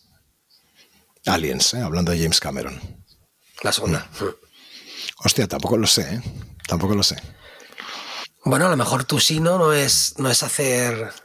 No es. eh, a lo mejor lo tuyo es hacer eh, Iberican Chopper, ¿no? Eh, Ibe- Iberican Chopper era el. De tuning de motos, sí. Sí. A lo mejor ese, ese es, tu, es tu destino y no, no hacer eh, Avatar, por ejemplo. O Aliens. Ya, pero lo que pasa es que el. Claro, está rodeada de tanta de tanto romanticismo el mundo del cine que, es, que no deja de ser atractivo, a pesar de que yo sea un hombre de televisión. ¿eh? O sea, yo estoy enamorado de la televisión desde el primer. mm, día en que eh, di un dentro cabecera. ¿Sabes? Eso es espectacular. Y ya sea dentro cabecera, ya sea un informativo, ya sea un 30 minutos, ya sea un eh, programa de entretenimiento, ya sea un branded content, ya sea un lo que sea. Eso es maravilloso. Y que dure años. Que, sí, y tanto que sí. Pues entonces yo creo que ya lo tenemos. Eh, pues oye. ¿Hay algo que, que, te hayas quedado con ganas de decir? Se ha pasado volando, ¿eh? Yo, yo venía pensando, eh, yo venía pensando, joder, ya verás qué tostón, tal, pam, pam. Y... El calvo este, ¿no? Diciendo el, el no, no, que me va a contar. No, porque dos horas, dos horas suena una cosa demasiado larga, pero no, no, ha pasado volando y espero que a tus oyentes les pase un poco lo mismo. Es que están acostumbrados. Es que cuando yo he dicho, voy a hacer esto, pero en formato más corto, hay mucha gente que me ha dicho, no, no, es que el formato más corto no funcionaría. Y es que yo no me veo sentarme contigo, eh, liarte para, para, sabiendo que eres una persona súper ocupada, eh, liarte para estar una tarde aquí y estar 30 minutos, no le veo sentido. Ninguno. O sea, es que no sé qué, puede, qué podrías desgranar en 30 minutos. Prefiero esto, hemos hablado hasta de los lemmings. Hay un vídeo, hay un vídeo maravilloso, macho, de, de una gente que hace 71 preguntas con... Y, por ejemplo, sale la Winter Tour, la directora de la revista Vogue, y, es un plano secuencia siguiendo a la, a la Winter Tour mientras un tío eh, fuera de cámara le va haciendo preguntas. Y es maravilloso. Y dura 7 mm, siete minutos. Y le hace 71 preguntas. ¿Sabes? Hostias. Y es maravilloso. Todo plano secuencia, ¿eh? Y va, sale del despacho, y va por los pasillos, la cámara mm, se pone detrás y ella responde girándose así hacia, hacia la cámara y luego la cámara le adelanta cuando entra en una sala de reuniones y viene una y le enseña unos modelos y dice este, mientras sigue respondiendo y tal, tal, tal. Y eso es maravilloso. ¿eh? Es, ¿Ensayado eso o qué? Supongo que bailado, eh, bailado, pero no ensayado porque mm, rompes toda la magia ¿no? de la pregunta-respuesta. Pues sabiendo que te gusta este tipo, este tipo de cine, ya te, ya, te iré aconsejando películas que yo sé que te van a molar, que son retos técnicos. Guay. Para mí, eh, sí, sí, seguro. Y son películas que no conoce mucho la gente y seguro que no las conoces. ¿Has visto la, me imagino que sí, la serie francesa, ¿no? Eh, ¿El colapso? Sí, la tengo. Bien. El, eh, colapso me, aburrió. ¿Sí? sí hay algún episodio que sí, pero el último me aburrió muchísimo. El último, ¿te acuerdas que era el último? El último ocurre en un programa de televisión. Me parece que no ha llegado todavía. No has llegado, es el más aburrido. Eh, siento pasión por el plano secuencia. Yo también, pero hay que hacerlo bien. ¿Sabes? Hay que hacerlo bien. Y a mí me pareció que era una, una apuesta muy arriesgada y, y y que es muy difícil, porque tiene que estar muy bien bailado, muy bien ensayado el baile, y muy bien ensayado el guion, y muy bien eh, ejecutado, porque si no, a mí hubo episodios que se me hundía, se me hundía, y se me hundía, ¿sabes? Entonces hay que hacerlo, o sea... El colapso es que llegó en, un momento, en el momento adecuado. totalmente, totalmente. Es una película que hablas de una pandemia y es que llegó en el momento de la pandemia. Entonces fue como lo ha clavado. Es, mm, desde entonces yo ya sí que es verdad que me gusta mucho el cine posapocalíptico. El cine de zombies y tal me, encanta, pero desde la pandemia estoy sobre, sobresaturado de, de, pandemias y de. Ya es algo que no quiero ver. O sea, que ya no es algo que no me Lógico, lógico. Yo creo que estamos. Pues hay una película que te aconsejo, que he hablado varias veces de ella, se llama Verónica. No sé si la conoces. La conozco, pero no la he visto. Es un plano secuencia real que ocurre en una noche y es una película donde pasan muchas cosas, que no es vaga, no ocurre solo en una sala, sino que empieza en un sitio, nos vamos al otro, del otro vamos al otro, se lía, vamos aquí, nos persiguen unos, unos tíos para matarnos, nos, ahora nos persigue la poli, plano secuencia real, eh, rodado en tres noches y la tercera noche fue la noche que, que salió el plano perfecto. Joder. Qué bueno.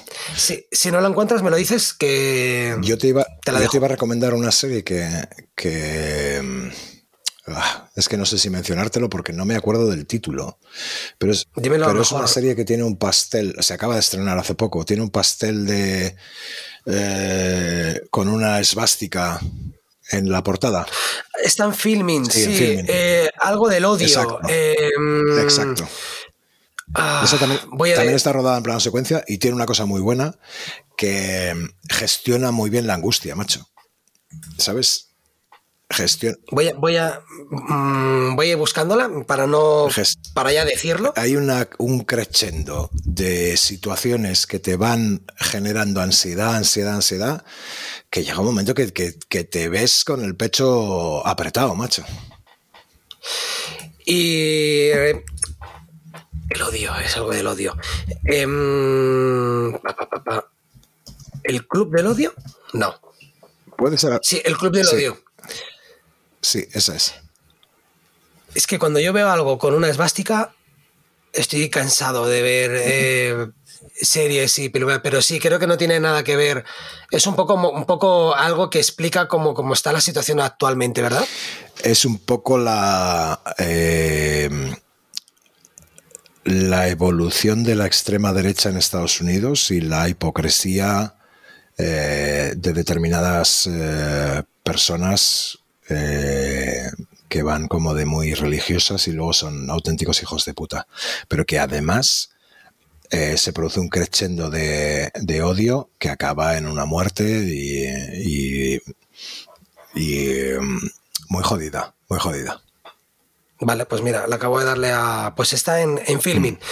Y ya, para rematar, ya, mm, te digo yo ya la última. Hardcore Henry, ¿la has visto? Me la apunto. Hardcore Henry es una película toda grabada con GoPros. Hostia. Vas a flipar. ¿Sabes que nosotros rodamos un videoclip con GoPros? No, sabes que me flipa. Me, me- me hubiera encantado estar ahí. Me, me encanta grabar videoclips. Y yo ando loco cuando, cuando un artista me dice de hacer un videoclip, siempre digo, un plano secuencia. O, o un POV. Me encantaría hacer. de hecho, yo tengo un corto que no lo, no lo tengo subido, que grabé en vacaciones, que es un POV. Pero un POV real. Un POV con, con- con pestañeos. eh, eh, en el que fijo ser yo en una situación, ya te lo pasaré. Eh, en una situación en la que, pues eso, se me ve pestañear y, y, mm, eso, me, me encantan los planos secuencia y me encantan pues las nar- narrativas un poquito diferentes, Sí, originales. pero ojo, eh, cuidadito. ¿Sabes? Pues mírate el Hard con Henry porque es como ver un videojuego en la vida real. Es todo plano secuencia también, pero muy loco. Muy loco. Lo. O sea, saltando de un, de un camión a otro, explosiones, eh, caer de un, de un avión al, al suelo, alucinante. La, la veré, pero que te decía que hay que tener mucho cuidado, ¿eh? porque muchas veces la mm, entramos en lo de antes, ¿eh? que cuanto peor es el guion, más artificio necesita. Y eh, muchas veces decimos, hostia, no, es que esto lo voy a rodar en plano secuencia y tal, y resulta que es demasiado artificio para un guion tan malo. ¿Sabes? Vale, a ver, Har- Hardcore Henry no va a ganar un premio por el, por el guion, porque lo que quieres ver es, es espectacularidad. Vale, vale. Y en mi caso quiero ver espectacularidad con una cámara y, en, y en un- en escenarios donde tampoco puedes falsear mucho. O sea, escenarios donde no puedes ocultar mucha iluminación o no puedes hacer ese tipo de cosas. No, no, pero sí, sí me parece, me parece estupendo que, eh, en- o sea, probar, a prueba y error es lo, es eh, mm, como se hace todo. Y probar nuevos formatos, probar nuevas narrativas, probar, eh, hay que probar. Pero que mm, lo que quiero decir es que cuidado con que el artificio no te mate el guion. ¿Sabes? Sí, lo importante de todo, sí, eso siempre, sí, es, es decir, cierto, lo entiendo un- lo que quieres buen- decir. Lo importante es lo que quieres contar. Un buen guion no necesita 200.000 GoPros. ¿Sabes? Un buen guion no necesita pintar a unos tíos de azul en, en Pandora. ¿Sabes? Un buen guion se puede contar con una sola cámara o con dos. ¿Sabes? No necesitas artificio cuando tienes un buen guion. Y repito, Sí. el éxito está en las ideas y cómo se, ejecut- y cómo se ejecutan es secundario. Porque ya te digo, o sea, tú puedes tener un mal guion y poca pasta. Déjalo. Mal guion, mal guion, mucha pasta. Ahí a saco. A muerte. O, o- o mal guion, poco dinero y sin talento, que también se ve. Entonces, acabas haciendo eso, el, el- eh, cuando tienes un guion que es demasiado mm, ambicioso con tu presupuesto, echa para atrás, chico. También. O sea, eh, mm, el resultado final, si técnicamente no llegas a, a explicar lo que quieres explicar, va a ser cutre. Sí. Va a ser Sí. cutre. Hay, y hay por ahí gente, macho, que, ah, que, que tiene muchas ganas de contar, pero y se lanza a contarlo sin dinero. Eh, y, si el guion es malo y, y no tienes dinero, me- mejor no la cuentes, tío. Ya. ¿Sabes? Mejor no la cuentes. Espera, sí, espérate un momentito. Vamos a darle, dale un par de vueltas. dale un par- Tírate un, un- un añito. Cuenta otra ¿Cu- cosa. ¿Cuántos, Cuenta- ¿Cuántos directores hay que han cogido un guion y le han dado vueltas y vueltas y vueltas y vueltas hasta que por fin el guion Sí, pero Tiene- escuche, tiene yo estoy pensando en una que vi el otro día que, que es mm, patreonicé, o sea, ¿cómo se dice esto? La eh, participé en el crowdfunding, en el crowd- crowdfunding, Ajá. y cuando la vi se me cayó el alma a los pies, tío. Porque era Muy mala. de solemnidad, pero mala. no era el astronauta, ¿no? No, no era el astronauta. eh, Que el documental es buenísimo, la película es, es lo que es y el documental es buenísimo. eh, se me quitaron las ganas de volver a, a poner pasta en, en crowdfundings de, de cine, tío. ¿Sabes? Porque dices, hostias, qué horror. No dirás el nombre, No, ¿no? no, no. Qué tostón. Pero qué tostón. Eso es Y encima mal rodado. ¿Sabes? ¿Por qué? Porque te has ido con una camarita. ¿Sabes? Porque llegaron, llegaron a. ¿Qué, qué hizo que echaras dinero al, al crowdfunding? Porque está ambientada en una ciudad fantasma ah, en el círculo polar, polar ártico. Una ciudad que se creó para albergar a los mineros y ahora solo quedan guardianes y osos polares en esa ciudad. Y, eh, y está... Coño, la idea era bastante buena, ¿no? Era, por lo menos el sitio era espectacular. Parece. El problema es que parece ambiciosa, demasiado ambiciosa. Totalmente. Totalmente. Y, y ese es el problema. El problema es que cuando la historia mola, pero dices, ¿vas a saber hacerlo esto bien? El planteamiento era muy bueno, tío, porque era una historia que ocurre, que ocurre en una isla donde hay. O sea, sí, en una isla donde hay tres personas. Y osos polares. ¿Sabes? Entonces- Que puede salir mal con un oso polar. entonces es- o sea, tiene que ser una de las tres. No hay más tu tía, ¿sabes? Y. eh, o sea, horrible. Horrible. Yo no sé si es bisoñez, inexperiencia. ¿Tú has oído el caso del astronauta? No lo he seguido. ¿Cuál es, cuál es el astronauta? Es que es- El astronauta fue la primera película que se hizo por crowdfunding en España. Ah, sí, sí. marcó, lo- marcó un Lo he hito. seguido, lo he seguido, sí, sí, sí. Llegaron al crowdfunding, o sea, lo, lo, mm, lo superaron, pero querían cambiar el cine, querían hacer un- otro, otro tipo de cine muy independiente, pero independiente de verdad. Independiente no es hacer cine malo o cine de autor. Independiente es no necesito, o sea, mi visión de la película no va a ser alterada porque hay un productor que ha pagado X dinero y me va a alterar la película. El problema es que se les echó, eh, habían conseguido una inversión por un lado que se les echó, se echaron atrás al final. eh, y de haber montado un pifostio que tenía toda la prensa a su favor y tal, al director se le fue un poco la cabeza, empezó a hacer una película de autor, nada que ver con lo que habían planteado en el tráiler. eh, Lo recuerdo, lo recuerdo, No, sí, sí. no pagaron a un montón de gente. o sea, la, la película es infumable, todo de decir, es infumable. Eh, de esas películas que no, no solo no entiendes nada, es que creo que no está explicando nada. Ya. ¿Vale? Entonces, una cosa es que las, la- las cosas te aten en la cabeza del director y otra cosa es que tú lo estés viendo y digas, no, esto no hay manera de atarlo. Pero, sin embargo, tiene un documental buenísimo que está en Filming. Y ahora no recuerdo el nombre del documental. Pero si lo buscáis por internet, si pones Google y tal, documental sobre el astronauta, lo veréis. Hard as Indie, creo que se llama. Hard as Indie. Hard as Indie. Pues a por él. Y es, eh, explica la historia, toda.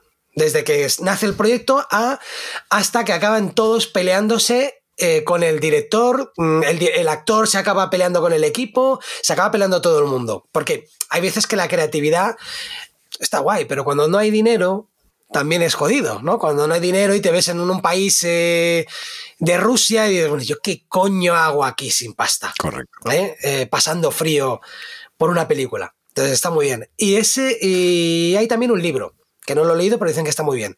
Basado también en el Bueno, en las anécdotas de las a ver si recuperan dinero por ahí. Eh, yo creo que ya no. Yo creo que no. Eso, eso son gente que ha estado trabajando, que ha intentado explicar su visión. Pues nada, yo. Si no la encuentras, eh, creo que está en filming, ¿eh? Hara Cindy, si no la tengo. Vale, pues me la, me la veo. Eh, Pues acaba- acabamos de hacer un Michael Bay. eh, hostia, sí, totalmente. Y vamos a terminar y hemos hecho otro acto. Dos, dos horas 51 minutos. No sé si es tu récord, pero. No, Pero, no. joder. Mi récord fueron tres, ya lo superé hace poco. Hostias. Oye, pues un, un Eh, placer. Y orgulloso. Eh, igualmente, Quique, eh, nada, muchísimas gracias por estar aquí, ya lo, ya lo sabes. ha costado traerte porque eres una persona muy ocupada y has podido dedicar un tiempo para hablarnos de tu experiencia, con lo cual me parece, me parece estupendo. Así te conozco un poquito más, ya más de lo que, de lo que más nos conocíamos. Y nada, mm, ¿algo más que decir? Sí, que no, que tus eh, oyentes no piensen que soy un, una, un cenizo, una persona eh, pesimista, ¿vale? Este es el oficio, sin lugar a duda, más bonito del mundo. Seas un filmmaker o seas una productora. Y por tanto, y por tanto, el que se meta tiene que tener eh, los, ojos bien abiertos, los oídos bien abiertos y las ganas a tope, porque unos días harás basurilla, pero, pero al día siguiente harás cosas que sean realmente emocionantes y, para estar orgulloso. Con lo cual, a muerte. Yo no lo he visto negativo, yo veo que el camino es duro. El camino. Y, y- y aquí no hay que vender humo diciendo, no, no, esto es maravilloso, te va a ir todo súper bien. Cualquier empleo, cualquier trabajo creativo es jodido. Es jodido. O sea, es jodido porque el camino es largo, pero hay un camino. Es curioso que digas esto porque nuestras credenciales, como nos presentamos nosotros a los clientes, eh, incluyen esa frase. Alfa Zulu, no vendemos humo. Y, y tú no las has visto, o sea, ha sido coincidencia. No, no. ¿eh? Yo he visto que vuestra newsletter es muy gamberra y eso me mola Pues mucho. sí, pues sí, la verdad es que sí. Nuestra newsletter para, para tus eh, para tus oyentes se llama uh, In Touch y el subtítulo es eh, el newsletter que da, ¿cómo es? Espérate que ahora no, ahora me, se me ha pasado el, el newsletter que no da el coñazo más de la cuenta. Efectivamente, porque no- me- me solo me ha llegado un- una newsletter. Sí, sí, es que lo hacemos muy de vez en cuando para precisamente no dar el coñazo. ¿Cuántos, cuántos newsletters vacíos y absurdos recibes a lo largo del, del, del día, ¿sabes? O del mes. ¿Y cuántos cuando recibo el tercero le doy al, al borrar de la lista? Hostia, a, a mí me da mucha pena eso. ¿eh? También lo he hecho, pero me da mucha pena porque hay gente que está ahí in- intentando contarte cosas interesantes de su negocio de su producto o de su tal. Cuando te mandan uno, uno cada semana sí o sí, lo que están intentando es venderte algo, entonces no me da tanta pena. Pero cuando me mandas uno cada dos meses, lo que yo entiendo es que me estás intentando de contar algo, de verdad. Y así lo, Presta la y así atención. lo hacemos. Y así lo hacemos. Y además pegas una hostia. Con la frase, que, que es, un- es una newsletter gamberra, pegas una hostia, ¡pum! Toma, esto no es una newsletter normal. No, no, claro. Y además has visto que lo que, que lo que contamos son cosas interesantes, joder, cosas comprometidas y, y proyectos bonitos como eh, obra maestra y, eh, y cosas así que nos, que nos, que nos molan. Y, eh, y, y sabemos que todo el mundo tiene mucho curro y que no le puede dedicar mm, muchas veces el tiempo a leerse un newsletter. Y por tanto, oye, contamos solo lo relevante. Claro, a ver, no es una newsletter de Mafre, que aunque yo, yo sea, mejor tengo el seguro con Mafre, pero no me interesa una newsletter de Mafre. Exacto, exacto. Eh, no conozco a nadie en Mafre. O sea, me tienen el seguro, pero no conozco a nadie. No, no, y a mí, yo cuando me mandan newsletters com- comerciales no solicitadas, también me molesta, ¿sabes? Y entonces entiendo que, la, que a la gente le moleste, pero sorprendentemente tenemos un índice de bajas muy bajo. Muy bien. Sí. Pues vale, Quique, yo creo que nos estamos marcando otro Michael Bay aquí, antes para evitar hacer otro Michael Bay, eh, nada, ahora sí que sí, ahora ya nos marchamos. Eh, yo solo deciros que si os ha gustado este episodio y queréis ayudarnos con 5 estrellas y un buen comentario en Apple Podcast, será suficiente.